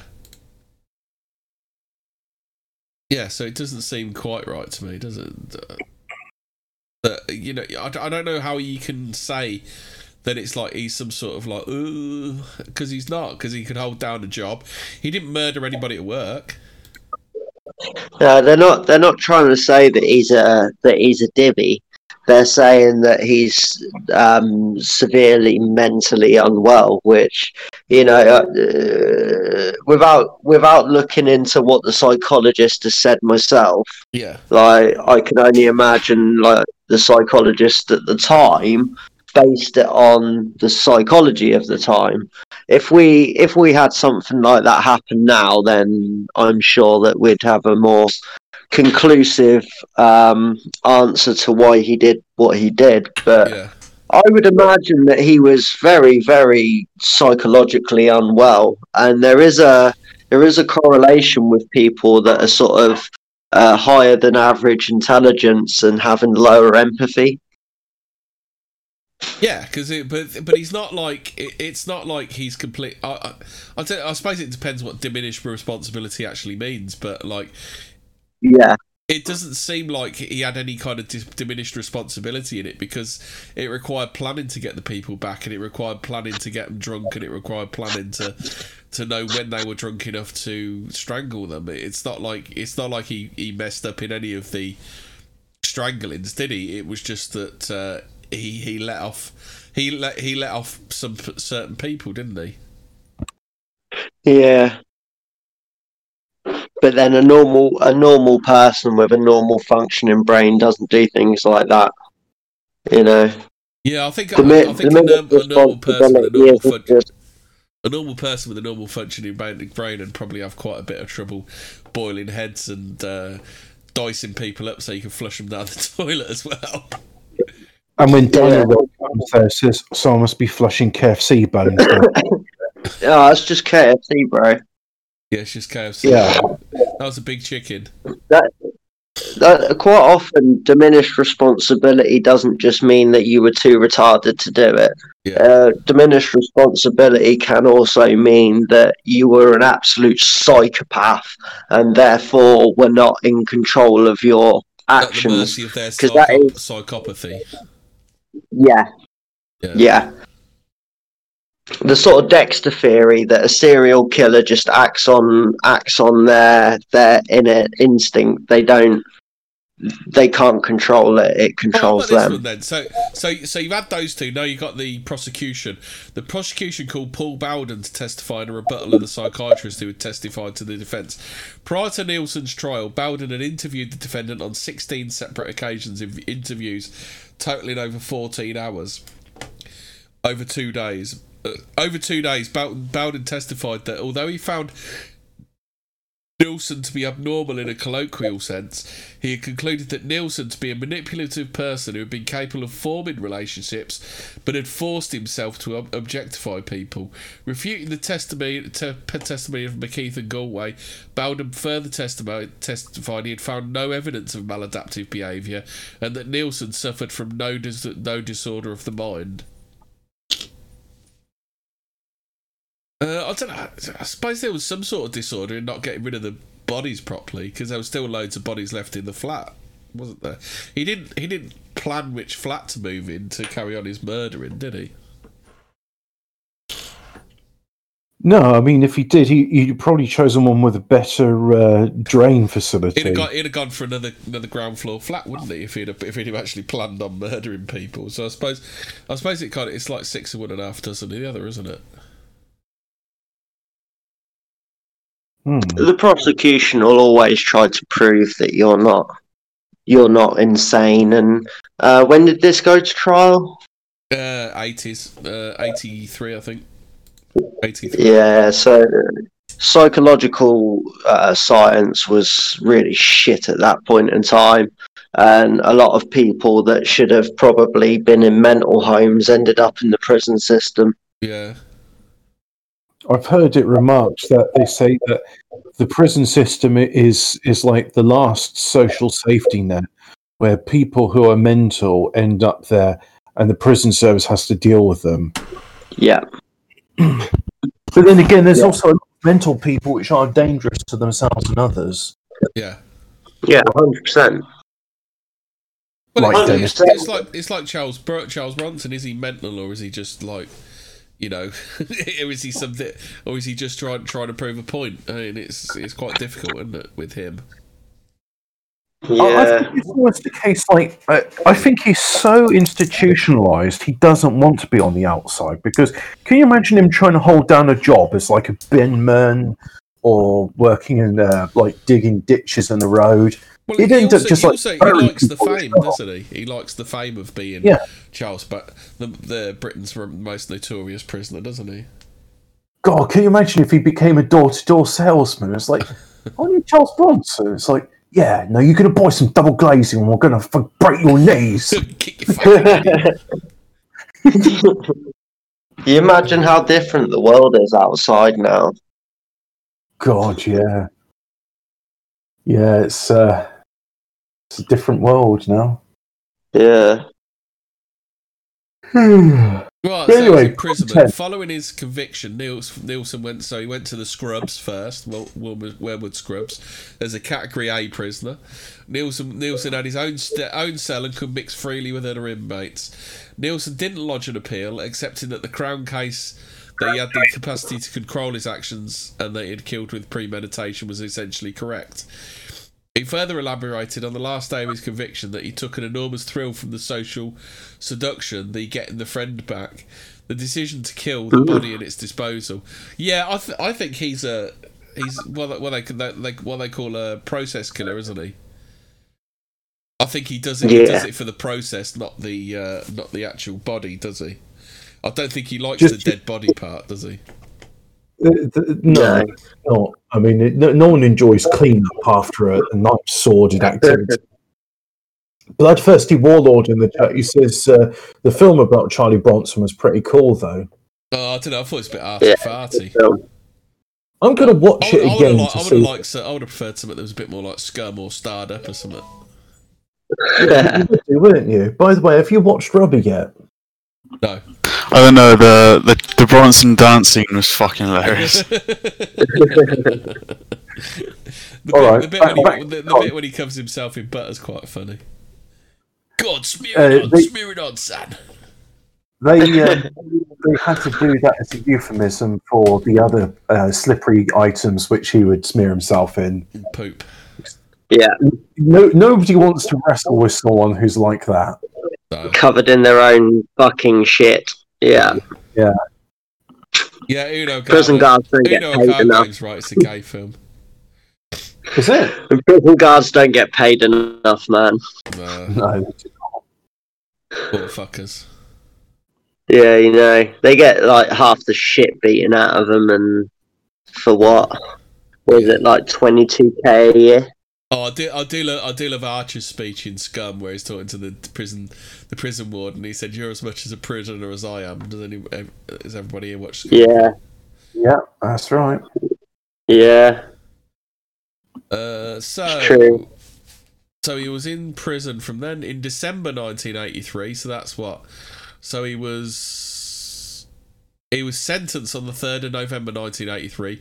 By December 1983, he was cut on the face and chest with a razor blade by an in, in, inmate named Albert Moffat, resulting in injuries requiring 89 stitches. Afterwards, he was transferred to Parkhurst before being transferred to Wakefield, where he remained until 1990. In 1991, he was transferred to a vulnerable prison unit at Full Sutton, uh, and he was there till 1993. He was transferred to Whitemoor Prison as a Category A, with increased segregation from other inmates. Uh, the minimum term of Whitemoor's a 25 double A years. cap, isn't it? Sorry, what was that, mate? Whitemoor's a double A cap prison, isn't it? One of the only ones in the country. Oh, is it? I'm surprised about that because I was told that uh, there is no such thing as double A. Um, there's only A category, and double A is a prison within a prison. Yeah. So well, it only says that it's an A cat, so it doesn't say a double A. So it's probably got double A facilities then. Yeah. Yeah, yeah, it's where some of the most um, Whitemoor prison te- attack inmates. Yeah, that's where all the all the serious serious criminals go. Fucking hell! Have you seen Have you seen some of the shit that went on at Whitemoor? Uh, till, there was a 2020. There was a. Te- Does anybody know about this? The terror attack on Whitemoor. At uh, appro- approximately 9:10 a.m. on the 9th of January, two prisoners wearing fake suicide belts approached and attacked a prison officer. The prison officer received injuries to his head and neck, and the attack- attackers used improvised bladed weapons during the assault. Three prison officers and a nurse also suffered injuries as they rushed to the aid of their stabbed colleague. One of the attackers was understood to be Brusthom Z- Ziamani, 24, who was found guilty of preparing an act of terrorism in 2015. Ziamani was assisted by another prisoner, a, a Muslim convert who was serving time for a violent offence. The Met Police said it was deemed appropriate its counter-terrorism command unit. It was deemed appropriate its ter- counter-terrorism command unit was sent to HMP Whitemoor due to certain circumstances relating to this incident. So No, also- I haven't heard about this. uh, Whitemoor, Whitemoor houses around 500 of the most dangerous prisoners in the UK. The prison has a dangerous severe personality disorder unit and a close supervision centre. I mean, what, is is one of those things what you're talking about with the double A? Yeah. Uh, oh, Whitemoor does not Yeah. accept any prisoners who are serving less than four years. Yeah. It only it only takes um it tends to take only life prisoners. So, Hmm. Mate. It's just a breeding ground. It's just a breeding ground for fucking Islamic terrorists. terrorism. Uh, This is the so- point. This is the point I was making years ago. We don't need to be locking these people up in our prisons. We need to be shipping them the hell out of here. and the whole family. Did you, did you ever see that guy on uh, Russia Today? He said he said what you need to do is you need to set, not only send the terrorists back, but you also need to send the whole family back because this will stop That's what them I've doing it. for years. Yeah, It- it- I, I collective punishment works. I mean, so this is the thing. It's just, all right, you fucked up. You're a guest in our country. You and your family can go back. It was it was a mistake. It was an experiment to extend, um, you know, residency to third world shitholers into our country. Um, yeah. Oh, they got handed life sentences for attempting to murder that prison guard. so Oh, uh, here- here's some interest. I, I, I looked at H and Prison Whitemoor, and there's some YouTube videos on it. Um, on H&P Prison Whitemoor Prison breaching UN torture protocol, prisoner high on spice died after setting himself on fire. Holy shit! I'm I'm not sure if this is the same spice they're referring to, which I have smoked in the past. But my God, I would never. It's it's not good stuff, by the way. It's supposed to be artificial cannabis. Um, I smoked too much of it at one point. I thought my heart was going to stop. So I would not recommend that to anybody. Uh, so, in minimum, minimum term of 25 years, to which Nilsen's sentence in 93 was replaced by a whole tariff by Michael Howard in 1994. This ruling ensured he would never be released from prison, a punishment which he accepted. In 2003, he went back to Full Sutton, where he remained incarcerated as a Category A. In the prison workshop, Nilsen translated books into Braille. So some blind people out there could be rubbing their fingers over a braille that was made by Dennis Nilsen. Oh, the the Whitemoor attack might be linked to the London Bridge attack from last year. Oh, God, Jesus. It is no accident the January 9th attack came just weeks after the London Bridge attack in November 2019. Former Whitemoor inmate Usman Khan, Oh, dear. fuck's sake. Uh, so, September 92, Central Television conducted an interview with Nilsen as part of the programme Viewpoint 1993 Murder in Mind, which fo- focused upon offender profile. In a four minute section in this interview, which Nilsen frankly discussed these crimes, was initially scheduled to be broadcast on 19th of January 1993. The Home Office uh, sought to ban the interview on the grounds they had not granted permission for Central Tele- Television to conduct interviews with Nilsen which were later broadcast to the public and claimed own- ownership of copyrighted material. Central Television challenged the Home Office ruling in court, citing sections of the Copyright Designs and Patents Act 1988, and that full permission to conduct an interview with Nilsen had been granted in advance. Uh, yeah, because you wouldn't. If you're a TV company, you would you wouldn't be you wouldn't leave yourself open to something stupid like that, would you? Yeah. So uh, so they won that case, and the interview was screened in full that evening. Uh, Nilsen repeatedly sought legal avenues to challenge real and perceived abuses of prison rules by prison officers, regularly petitioning the Home Office and later the European Court of Human Rights with complaints. As a result, he was unpopular. He was an unpopular inmate with successive governors at various prisons to which he was incarcerated. In October 2001, he brought a judicial review against the prison service, citing that the homosexual softcore pornography magazines Vulcan and him, to which he subscribed regularly, had some Im- images and articles of a more explicit nature removed before the act magazine reached him. The legal case he brought against the prison service was dismissed, dim- dismissed because he could not establish that any breach of his human rights had occurred. I'm trying to have a wank and you're removing the good bits. Yeah, yeah. uh, so this is quite interesting. So you know we were talking about like what made in the years following his incarceration, Nilsen composed an, an, an, un, composed an, an unpublished 400-page autobiography entitled "The History of a Drowning Boy." The title being a reference to his concepts of the tranquility of death, following his grandfather's death and his own near-fatal drowning in 1954. I mean, that could be why he's like he is. Could be he could have been starved for uh, starved of oxygen for a period, couldn't he? I mean, there's a lot of people that are into autoerotic asphyxiation and choking and things like that. So maybe there is something to it, but um, the only times I've been choked before, it's just filled me with a rage and an urge to survive. It's very much a fight or flight situation. So you'll be, you'll be pleased you'll be pleased to note on the 10th, 10th of May 10th of May 2018 Nilsen was taken from Full Sutton Prison to York York Hospital after complaining of severe stomach pains. He was found to have had a to have a ruptured abdominal aortic aneurysm. Hobbit, you got any idea what that is? Um, ruptured aortic abdominal. So aorta Is is the to do with the the heart. heart? So he's had a ruptured Yeah. heart valve or something, does he? But what what's this got to do with the abdominal? I'm going to have a look at Was ruptured aorta. Yeah. Ruptured, Ruptured. Abdominal. abdominal Aortic. abdominal aortic aneurysm. an Let's let's have a a bubble in the blood, isn't it, Hobbit? oh let's have a look at the NHS. An aortic an abdominal aortic aneurysm, an AAA, is a bulge or swelling in the aorta, the main blood vessel that runs from the heart down through the chest and tummy. Oh, the chest and tummy. Why does the NHS do that? And that, you know, use the the, the, the patronising language. An AAA can be dangerous if it's not spotted early on. It can get bigger.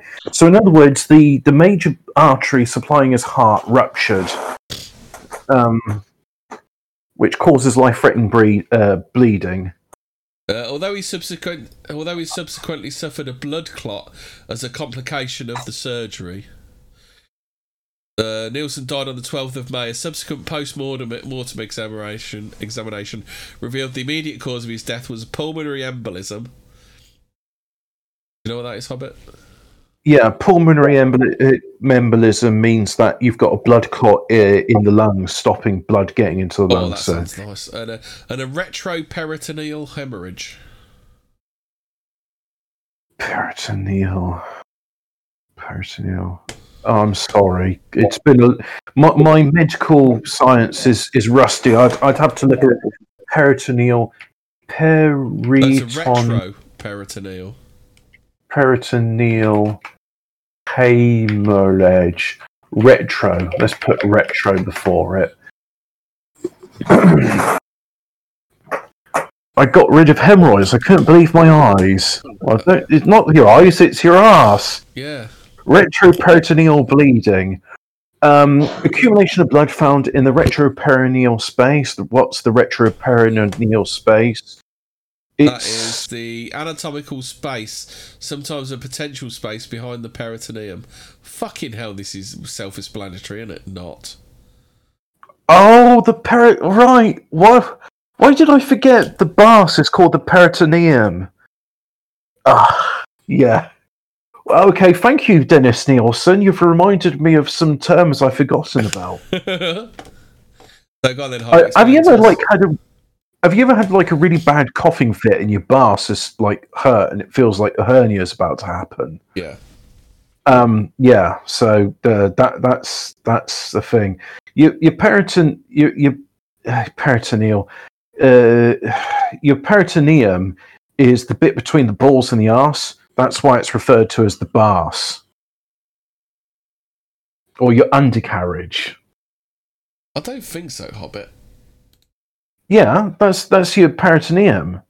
It's the space between the balls and the ass. I'm going to click. gooch? It's also called a gooch, yeah, but it's a bass. That's a gooch to me, mate. A peritoneum Why is is the serous weird- membrane. Get you Uh, some gooch juice. It's- Right, so that's the outs- outside of it, but the peritoneum is also like um, it's it's the bit which cover it's the connective tissue which holds all your guts in place underneath the ribs. But yeah. the external bit, like like actually between your testicles and your anus, is also called the peritoneum. No, your peritoneum is the is the serous membrane forming the lining of the abdominal ca- cavity. Yeah, yeah, and it, gooch. But also the bit between.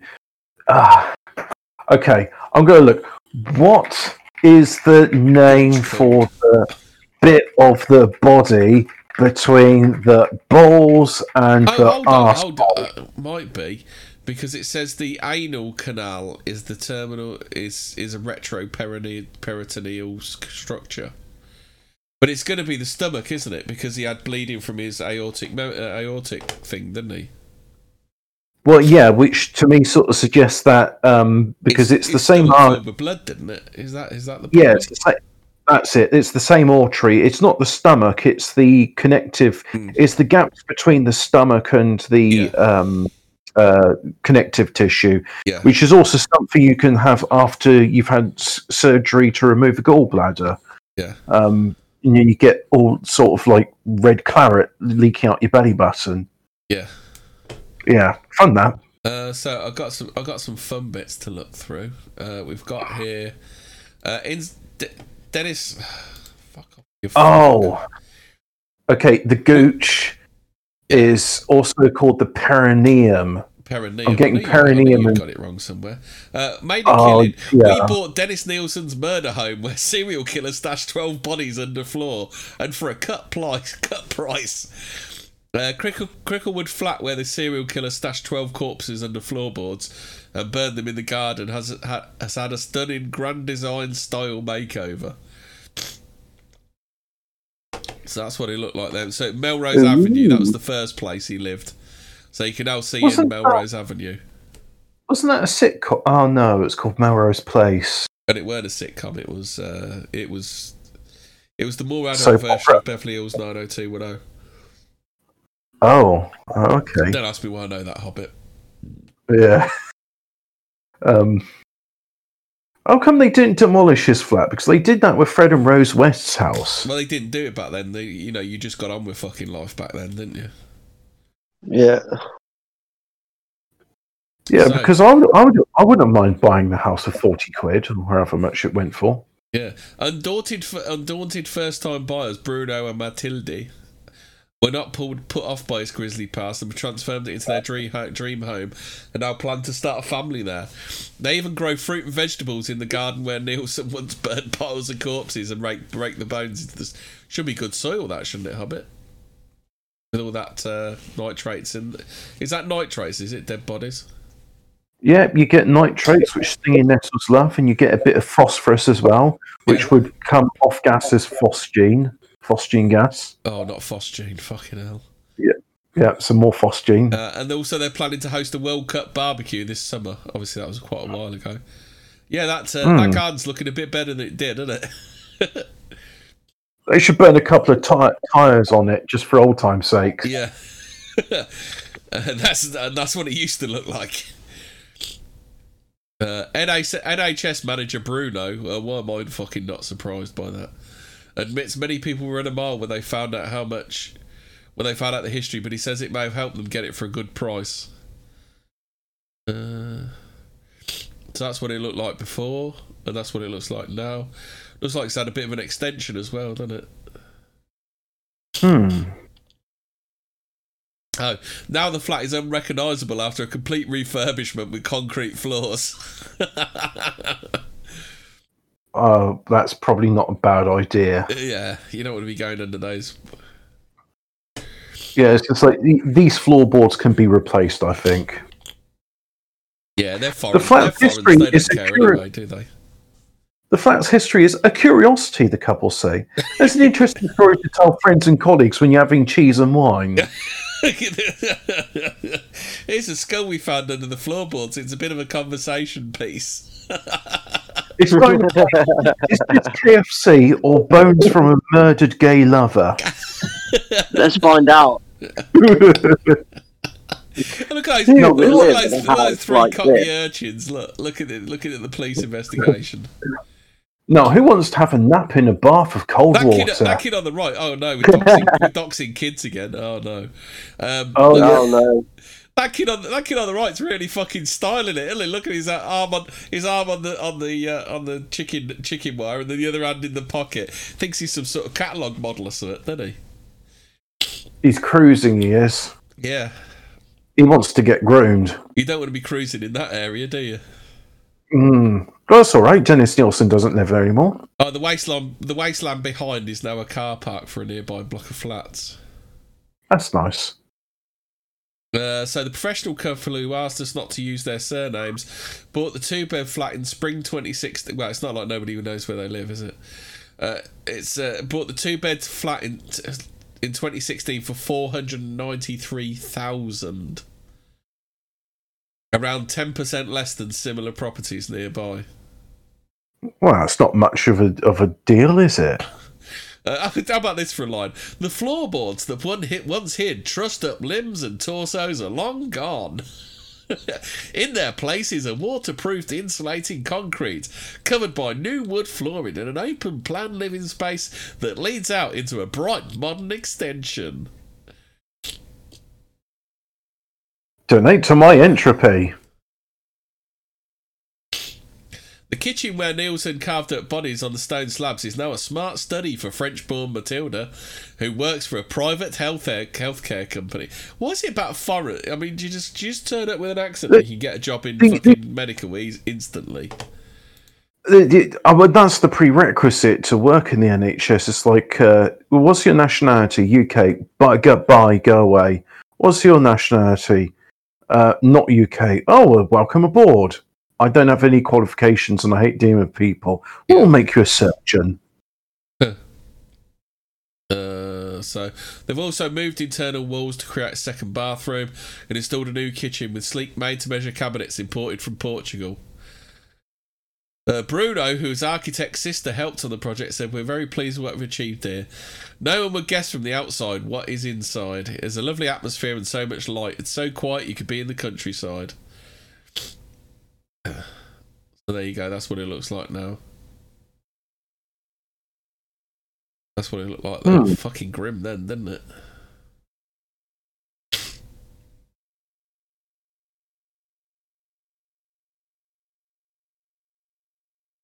Else interested in there? Uh, what's the other one? I found some bits with. Uh, oh, oh, there was a couple of pieces, weren't there? There was something about mums, weren't there?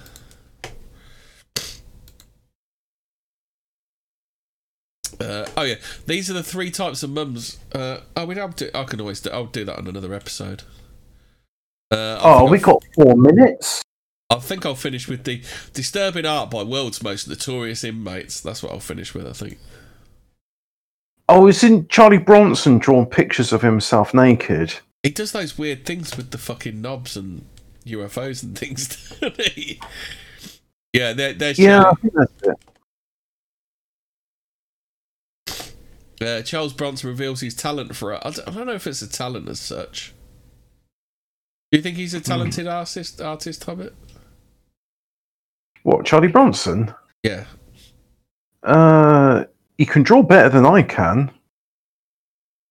Yeah, there's some fucking issues with it, isn't there? I mean, what's that thing on the right? It's some bloke who's coming out of an egg with strings on his nose, and he has no, it's two. He's got two faces. That is some weird. That is some weird shit. That the Charles Bronson art, isn't it? Hmm. Because isn't he Charles Salvador now? Has he changed his name? I think he's changed his name yet again, hasn't he? I, yeah, I don't know. Didn't he change his name when he converted to Islam? Oh God, is he? Oh, he's a Muslim, is he now?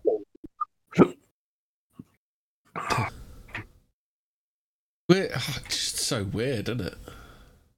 Hmm. Yeah. Uh, so.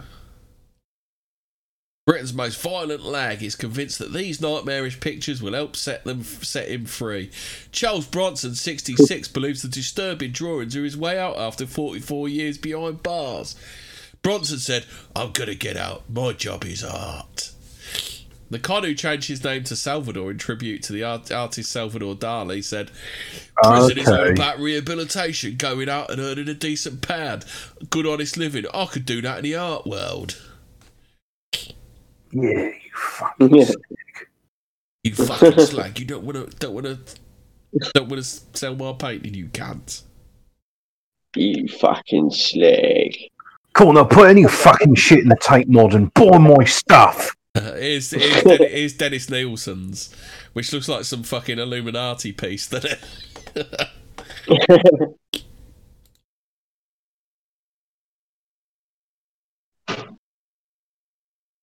oh dear. he's, he's still an unrepentant puffer, then, isn't he? Very much so. Uh, Yeah. Uh, Jo- John Wayne Gacy. Did you know? Um, did you know that uh, Johnny Depp bought one of John Wayne Gacy's paintings? Oh, that's nice. Yeah. Fucking hell, that's a bit of a wrong, isn't it? That one. The skulls. Oh, there's another It's Charlie. Bronson one. Isolation Bronson 1314. Life. Porridge. Uh, here's another one of his fucking weird things. Some hairy bloke with wings. He's got so in about, words, he's got a thing about Charlie needles, hasn't he? Doodles. Charlie Doodles. washing. And they fucking He's, they he's tell him had about so experience he with a lot of beat 'em up. What's that? What's that, Nordic?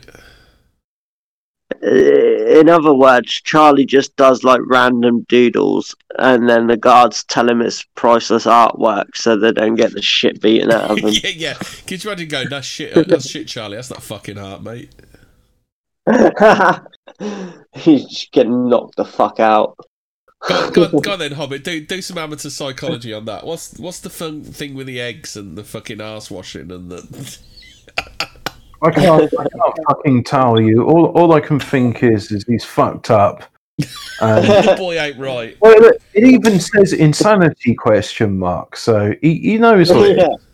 And the fact is, there are people that will buy this. So Uh, there's the uh, that's the Night Stalker. That one, Richard Ramirez. That's Ugh. good. Was he the one that went on a game show? Uh, yeah, I think he is, isn't he? Or is that Richard Chase? I get the two mixed up. Yes, so John many Sweeney. serial killers. It's hard to keep up with them, isn't it? oh, there's a drawing of Baphomet. Uh, yeah, that's uh, bit fucking pa- bit fucking passe from uh, thingy, isn't it? Uh, how about this one? Uh, John Sweeney. Do you know John Sweeney, Nordic? Pass. Killed two, two killed two girlfriends and threw them in a canal. Hmm, sounds interesting. That's an interesting little pattern on that fucking hammer in his pocket, isn't it? Oh, Fucking out the skull cut. Will live and die. Something is a cheese. I don't believe religion or the fucking law. There are no rules. My life's an open door. okay. Your life's an open door, but your cell doesn't have one. Uh, All right Charming, then. Charming Rogers became, became became known as the Casanova Killer. He was jailed in 1995 in the US after being convicted of killing at least two people. He's suspected of more crimes. That's just some weird fucking dragon thing with crosses underneath. Uh, Keith Jesperson killed at least eight women in the US. That's a nice sunny beat. Eight, out of all of them, he seems like the most normal, doesn't he? that's a parrot on a beach. Uh, okay, that's a bit weird. I'll give him that one. That's a bit weird. People on spikes and some fucking yeti. Is that a yeti with a sword on its back? Oh, and, tho- and those sticks spell out Vlad, don't they? I just noticed that. Yeah, I was going to say, it, uh, even before I saw that, I was like, yeah, guys on spikes, it's Vlad the Impaler. Yeah. Reggie Kray. You seen one of Reggie Kray's? oh god. Why is a giant giant turnip growing next to that cake that's on the floor?